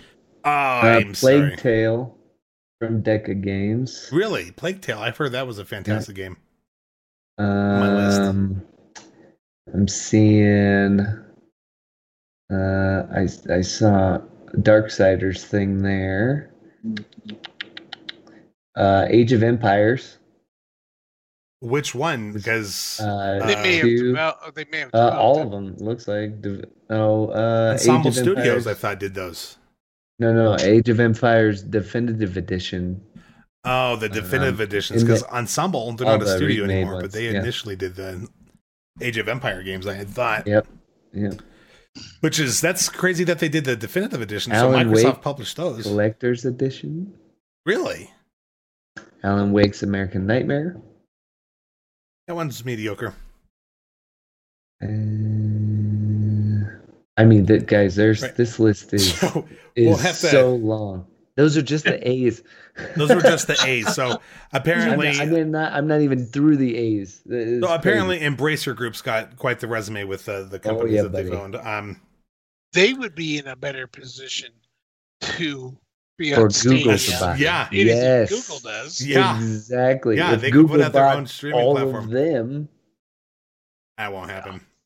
No. that would be would be that would probably be the most expensive purchase in gaming history if Google were, were able to purchase them. Ooh, that would be- That would be billions and billions of dollars. I mean, they have they have between the studios they have that's quite the resume. Um, but uh, moving on here, uh, Crystal Dynamics uh, has some comments on the next Tomb Raider during an EA conference call with the CEO or something like that. Uh, the EA. next, um, I'm sorry, um, Square Enix. sorry, I, got, I got EA Really on the brain. I got EA on the brain. This is what happens when Zach shows up an hour late. Um, um, the next game aims to unify the reboot trilogy with the original Tomb Raider games, because as you know, uh, all the original, all the the, re, the reboot of the franchise has been a Lara Croft uh, origin story. Um, whereas the older games where Laura was a lot more confident and she was just a BA character, just ripping through some tombs. So now it's going to be uh, they're going to be merging those. They want to unify those. Uh, and the team is envisioning a future of Tomb Raider unfolding after these established adventures. No major title uh, announcement is planned for the near future, though. Yeah, that um, kind of makes sense. There's uh, what is it? There's a sequel to the movie that's going to be coming out soon. So, Mm. um, The reboot movie. yeah, they're continuing. There was the la- I think it's uh, Alicia Vikander, who played Tomb Raider in Yeah. the uh, the most recent one. So yeah, this news makes sense because I think uh, Warner Brothers greenlit that film, so it's supposed to come out in the next year or two. So it makes sense that you usually want Right. like a, Start some hyping things up. hype Yeah. things Yeah. up. Yeah. Well, and I, I thought it was weird because I know when they announced Shadow of the Tomb Raider, they were like, "Oh, this is gonna be the last one in the trilogy," Yeah. and I was just like, "They can't be ending Tomb Raider though, because that the franchise is Mhm. So perhaps it's a- they're it's starting a, a new trilogy then. well, Maybe. maybe even a continuation with the same with the same Lara Croft. It seems like they're going to be merging, you know, the two worlds, and maybe they'll, you know, and Well- maybe, maybe this is the well, how does Star Wars go? out- Star Wars goes what seven, eight, nine, then one, or what's four, five, six, one, two, three, you know, or whatever, whatever the Maybe maybe uh, she'll she'll run into a Lara from a from a alternate dimension and run into a you know N64 Lara. the, the Lara verse. the, Lara, verse, Yeah, She'll run into Angela Jolly and uh, be like, "What?" I said her name wrong on purpose. Angelina Jolie. If, you're, if you've ever seen the TV show um, Raising Hope, they always mispronounce Oh. things on that show. And the one guy's like, "Yeah, well, you don't want her growing up to be like Angela Jolly." something stupid like that. I was like, "Oh my gosh!" So I always call her Angela Jolly now. But uh, Yeah. I'm I'm excited for that. I'm actually currently, uh, if I could ever stream, uh, playing through uh, Shadow of the Tomb Raider for the first time, and so far I've been loving it. Um, Yeah. Rico, do you have any comments on this? No. For those of you on Spotify, he shook his head silently. He Uh, nothing. no, I. Um, does Ardo uh, have any comments? Ardo, what are you thinking? Oh, uh, no, I was gonna say that. I mean, Tomb Raider. Can we say that it, it's succeeding? I mean, it, it's almost like it started. It started something.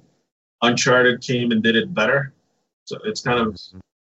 I don't know. I'm always kind of wondering about that franchise. What is it trying to be now?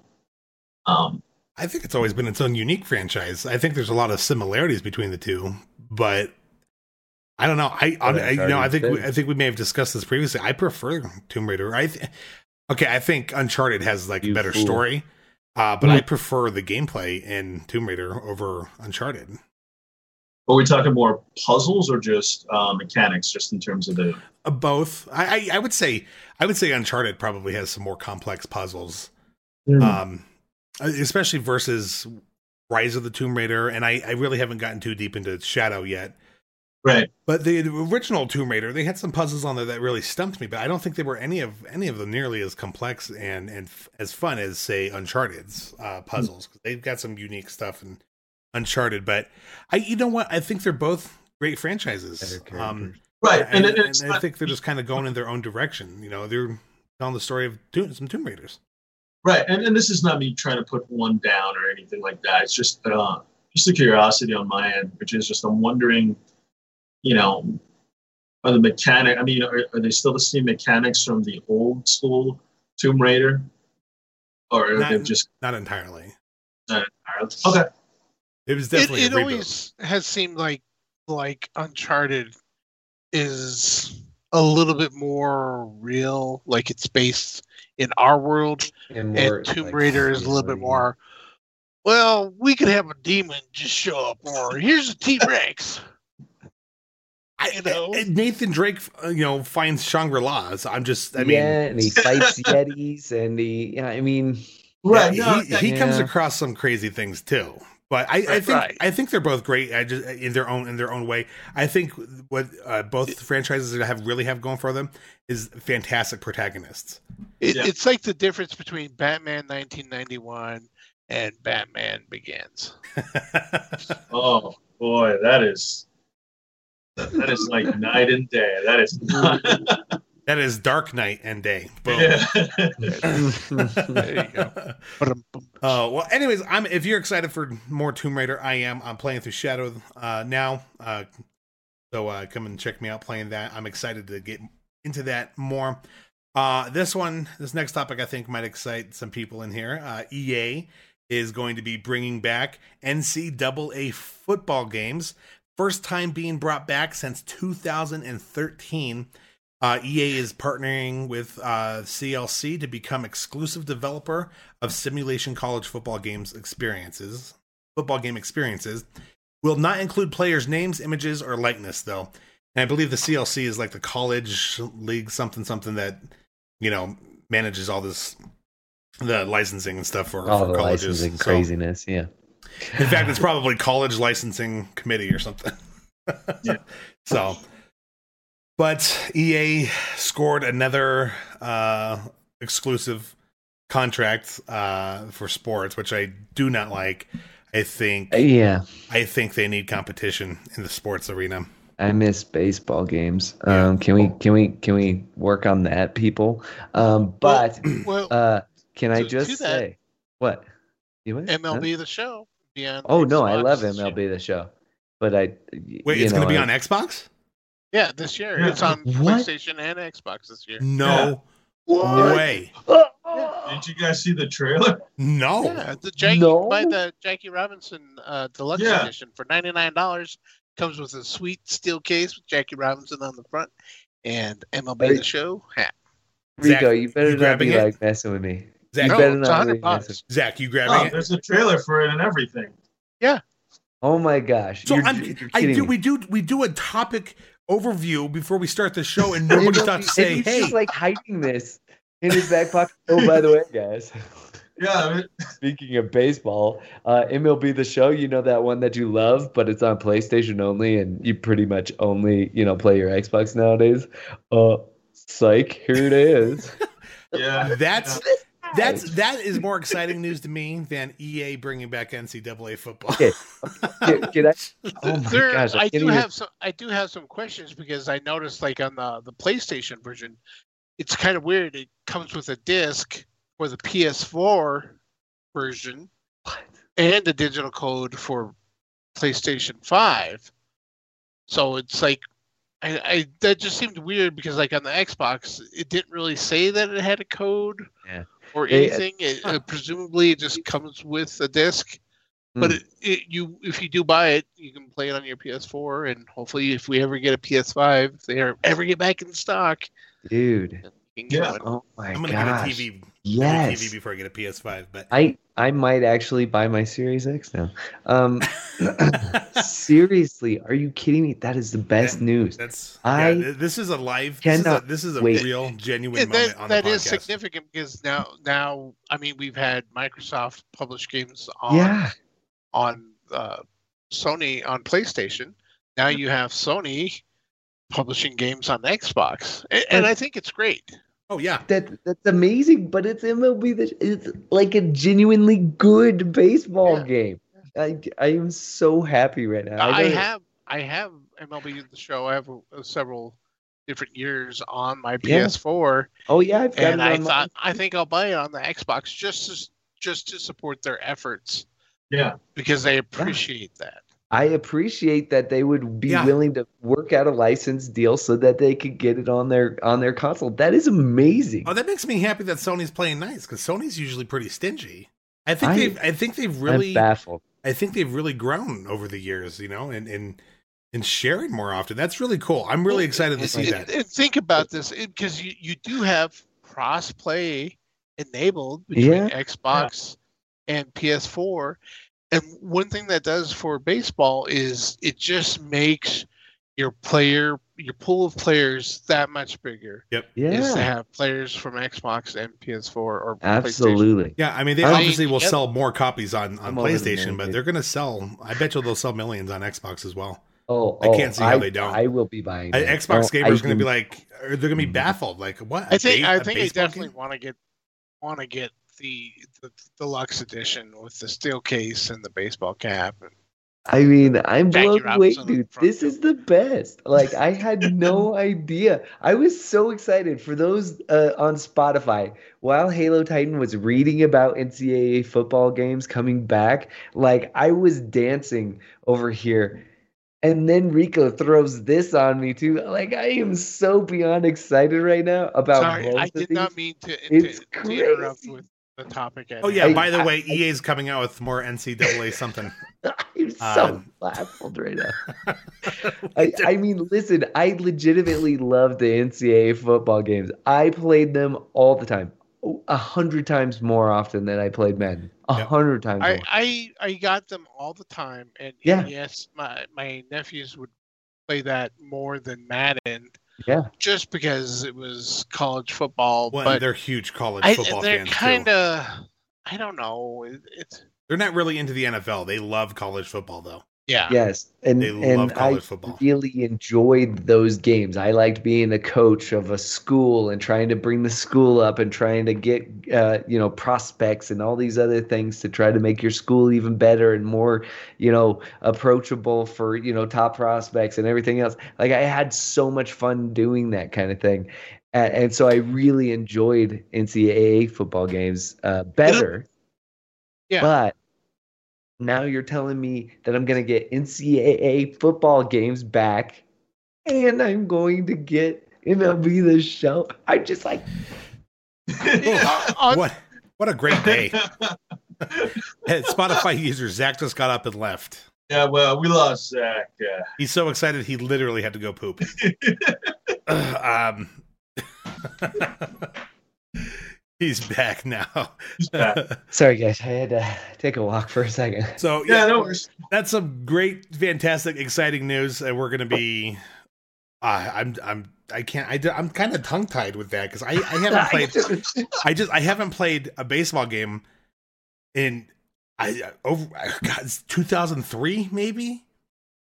Oh, you're crazy. I- I, I, had to buy I- mine on PlayStation because I was like, I, I can't go without playing. I kind of went away from the sports games. I used to play NBA games all the time and uh, baseball games and Madden. I used to be a big, huge into those into those games. But then, you know, once I started branching out to other games, I kind of fell in love with uh, with with stories. I, I, you know, that's one of the reasons I wanted to become a writer is because you know you get to. I love creating and telling stories, and I also love reading and watching and playing stories. So I kind of gravitated away from the sports stuff, but this this this stuff has me excited because I do want to play another college football game because I we haven't seen one in forever, and and then MLB the Show coming to Xbox. I mean that's that's a oh man, where Zach's have you, broken. Have you not played uh, NBA 2K with where you create your own prospect?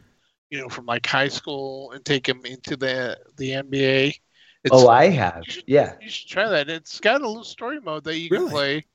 yeah. So it'd be Yeah. interesting to see if EA follows suit with the the college Oh yeah, football. No. If you could start with your own prospect there, a long Yeah. shot three. Well, bring him up, make him a top prospect, and then Yes. import him over Madden.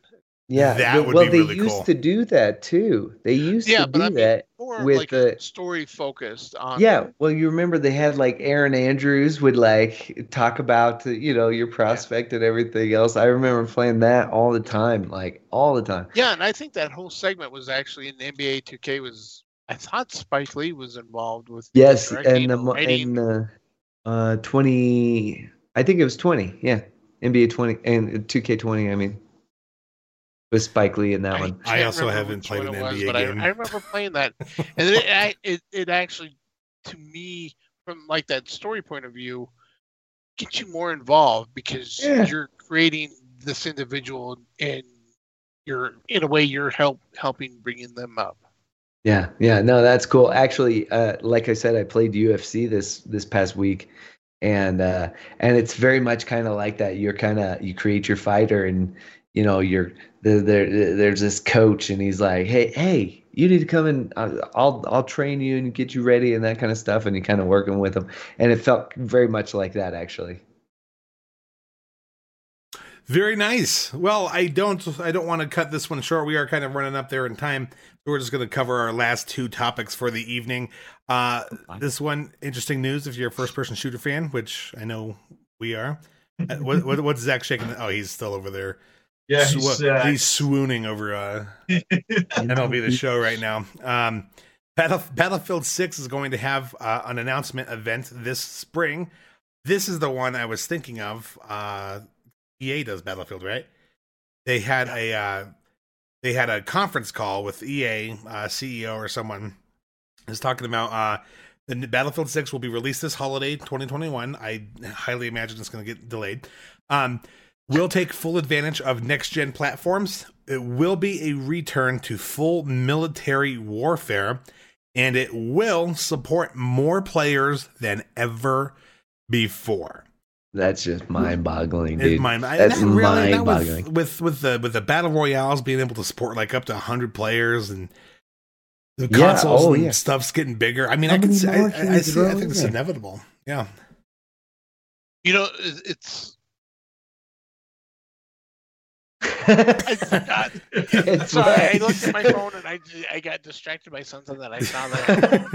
He's Um, like, you know what it is? Oh, look, puppies. Sorry, I had a brain fart. Yeah. Oh, look, kittens. Um, Uh, with- those darn with Twitter Battlefield, kittens. it, you talking about um, uh, battle royales? They did come out with a battle royale. Did they? They did. Ew. That's how well it went over. Well, I know I know Battlefield Five did not review very well, and I honestly I haven't touched it. Although I have we have access to it now on Game Pass, I should probably download it and try it because I've always enjoyed Battlefield. I you know people might think I'm crazy, but I've always enjoyed Battlefield more than Call of Duty. I always like the aspect of being able to utilize like vehicles and and and all you know just Oh, different sure. kinds of tactics in in Battlefield that you don't really get with like Call of Duty. Well, and what was a, a Battlefield Two? I think it was. You could you saw you know you looking across the battlefield and you see a a, a teammate over there. You can like press a button and transfer and become that person, and you're starting to fight over there, and you can Yeah, transport across the map, and you're like, holy cow, man, that's crazy. Yeah, That was back in 2000, what, two, three?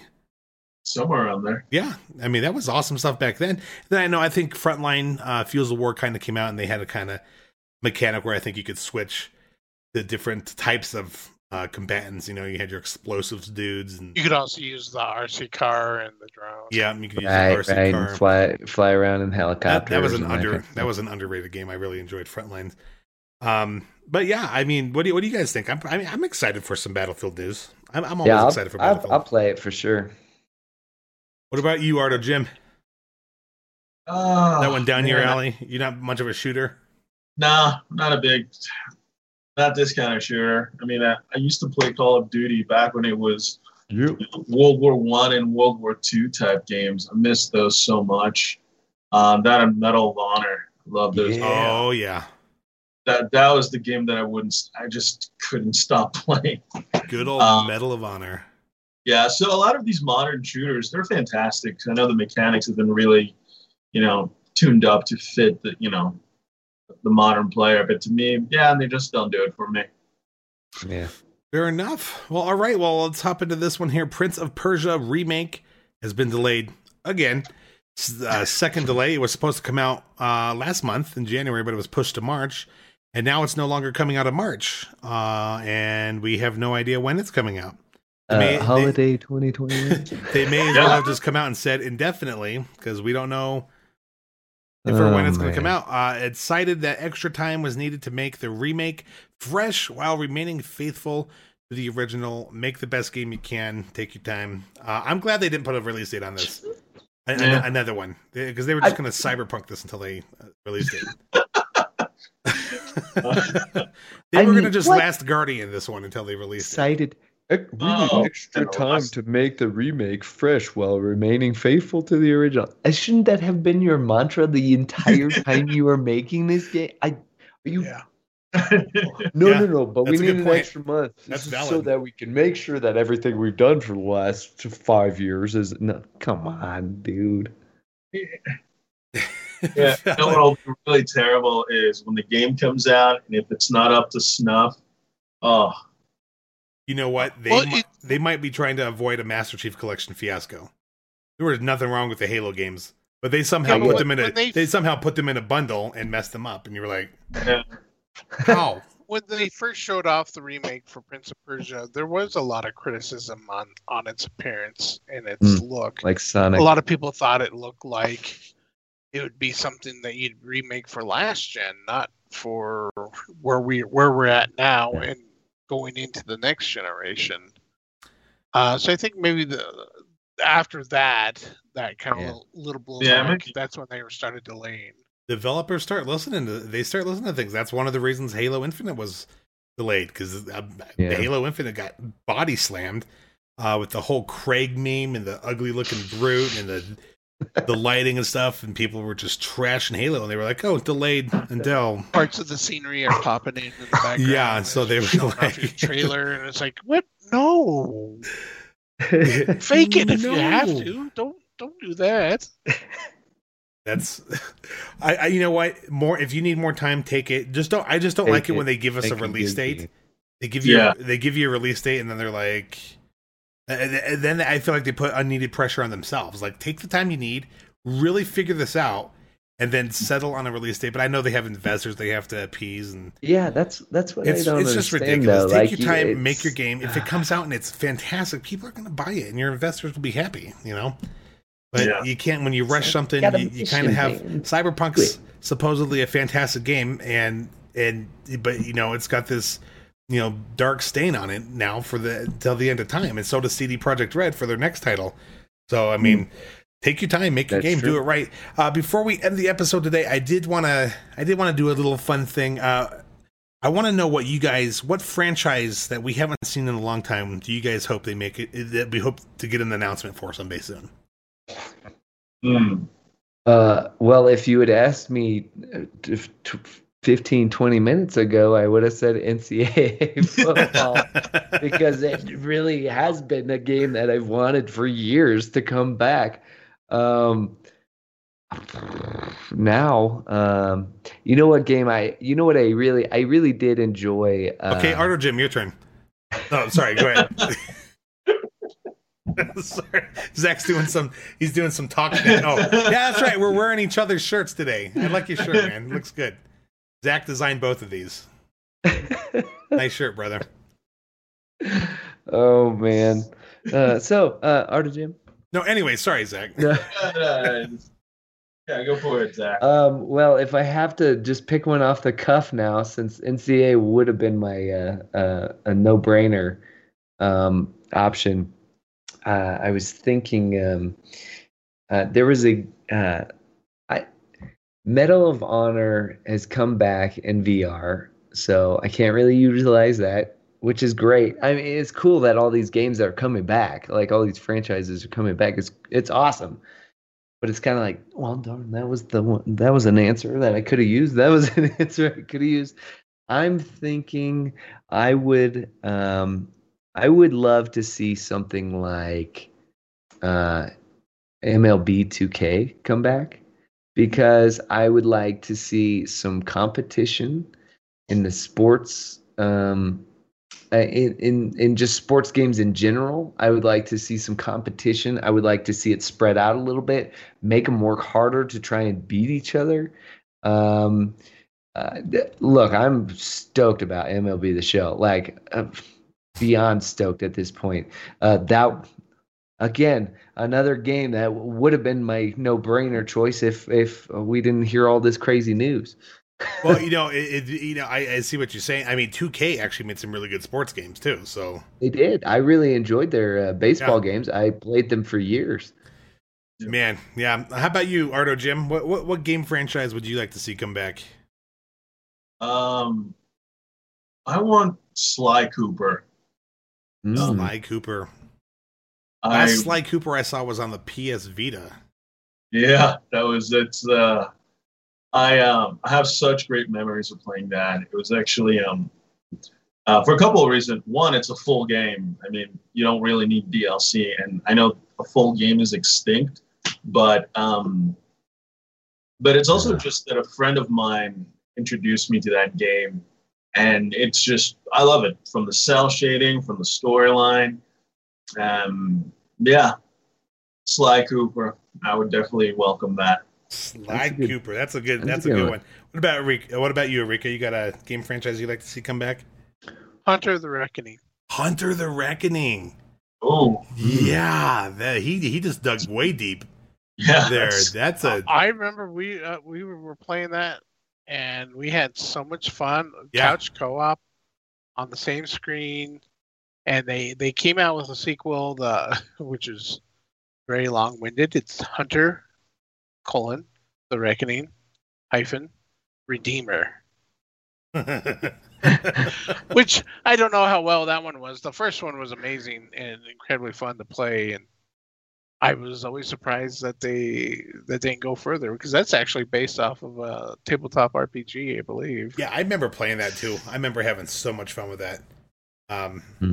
Yeah, gosh, Hunter the Reckoning. Yeah, that's a that's a classic one. That makes me think of back. You know, I my answer could easily be Fusion Frenzy or some some of those other old games. Test Test Drive. I don't think we've seen a Test Drive game. Oh in, man, in ages. I love Test Drive. But if anyone knows me well enough, they'll know what my answer is. Anyone care to let's see how well my my uncle and, and my friends know me?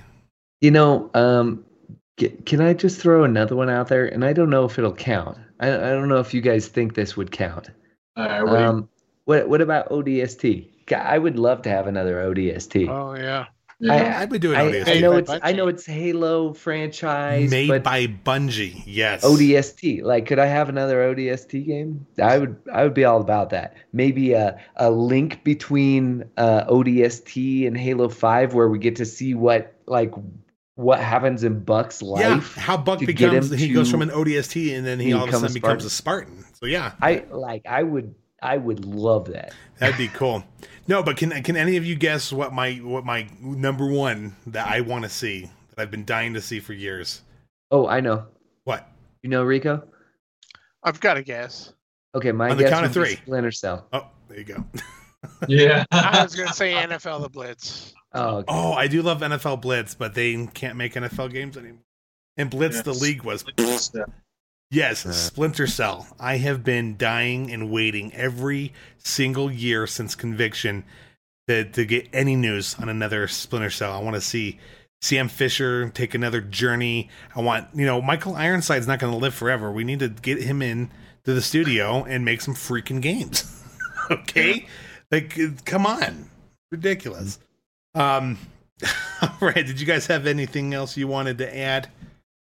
Uh, uh just Rico, you blew my mind. I'm not gonna sleep tonight. He's Thanks gonna, for that. He's gonna be up all night. He's gonna be on the internet looking up MLB. I, watching I all sorts of. To you. I, uh, Did you good? Just so that you have it. Oh, oh my god, a sweetheart. well, I want to thank our guest this week, uh, Rico Suave down here, and Artogm right down over there. Uh, Arico, it's your first time on our show. I hope we get to see you again sometime soon, maybe next week. I Very soon. You let me know, but uh, I'll let you pick the uh, phrase of the week this week. Um. Hmm. Hmm. Give me, give me a sec. I, have got. Okay, I'll let him. I'll let him think on that. Uh, I do want to thank everybody for hanging out and watching us. We're around to the two-hour mark. Holy cow! Uh, thank oh, you yeah. guys so much for hanging out with us. If you guys made it all the way to the end of the episode, Enrico Suave is going to give us a phrase of the episode here shortly. But hit that follow button or that subscribe button on YouTube, uh, the notification bell, as well as the like button. And if you're listening to us on Spotify, be sure to follow us over there. You can also follow us on our excuse me, on our uh, Twitter account at Gamers Backlog. It's Backlog Gamers backwards. Gamers Backlog follow us over there. I'm going to send this run right down to Artogm. Ardo Jim, where can our where can our uh, listeners uh, find you uh, outside of the podcast? All right, you can find me on Facebook at Artogm, YouTube slash Artogm, and you can see some of my artwork at artogm.com. Right on, Artogm spelled right like uh, the box right next to him. We had to kind of break it up there for him. Artogm, you can find him there. Enrico, did you find the phrase? Yes. Okay, what's our phrase uh, of the week? First of all, I, like, I would like to say I, I have gone over to Artogm's uh, YouTube page and I watched him draw um, uh, Wakanda. What's his name? Oh, Black, Black Panther. Panther. Black Panther, yeah, yeah, and a mermaid, and they were very good. Thank so, you. Head over there, watch them, subscribe, follow. Do it. Uh, I'll do it all now. the good things. The code word, password, whatever we're doing this week is uh, I want to say hashtag Pandora tomorrow. Hashtag. Oh, he's insulting me now. Uh, if you don't know, that's the name of the second Splinter Cell game. It's, oh. it's the best Splinter Cell game. It's a great. Made. I I would say Chaos Theory is, but if you if you watch this far, make sure you guys hashtag Pandora tomorrow in the comments down below. Enrico Suave, thanks again for coming out. Uh, where can where can our listeners find you outside the podcast? Well, hopefully you don't. Because I like my privacy. I don't I don't need you watching over my shoulder. No, I'm kidding. I'm on Twitter at Enrico Suave. There you go, spelled like it is just down in his box. Zach Avalanche, where can we find Oh, you? this. And as always, you guys can find me over at uh, on Twitter at Zacavalanche, spelled just like it is right there. Z A C Avalanche. Hit us up, chat us up. It's always fun over there. We're always sending stuff to each other, so send some stuff to us. That's true. We'll love to we love to talk the games, baby. Um, I, I kind of second what Enrico said. Please don't find me outside of here, but if you want to talk digitally um, over the internet, far away from each other, uh, you can find me on Twitter as well at Halotitan. I do stream Tuesday through Thursday sometimes. Um, 8 p.m. Mountain, Mountain Standard Time till question mark, uh, and that's over on Twitch, uh, twitch.tv forward slash Halotitan. I want to thank you guys so much again for hanging out with us tonight, and we'll catch you next week on the next episode of the Backlog Gamers Podcast. Peace!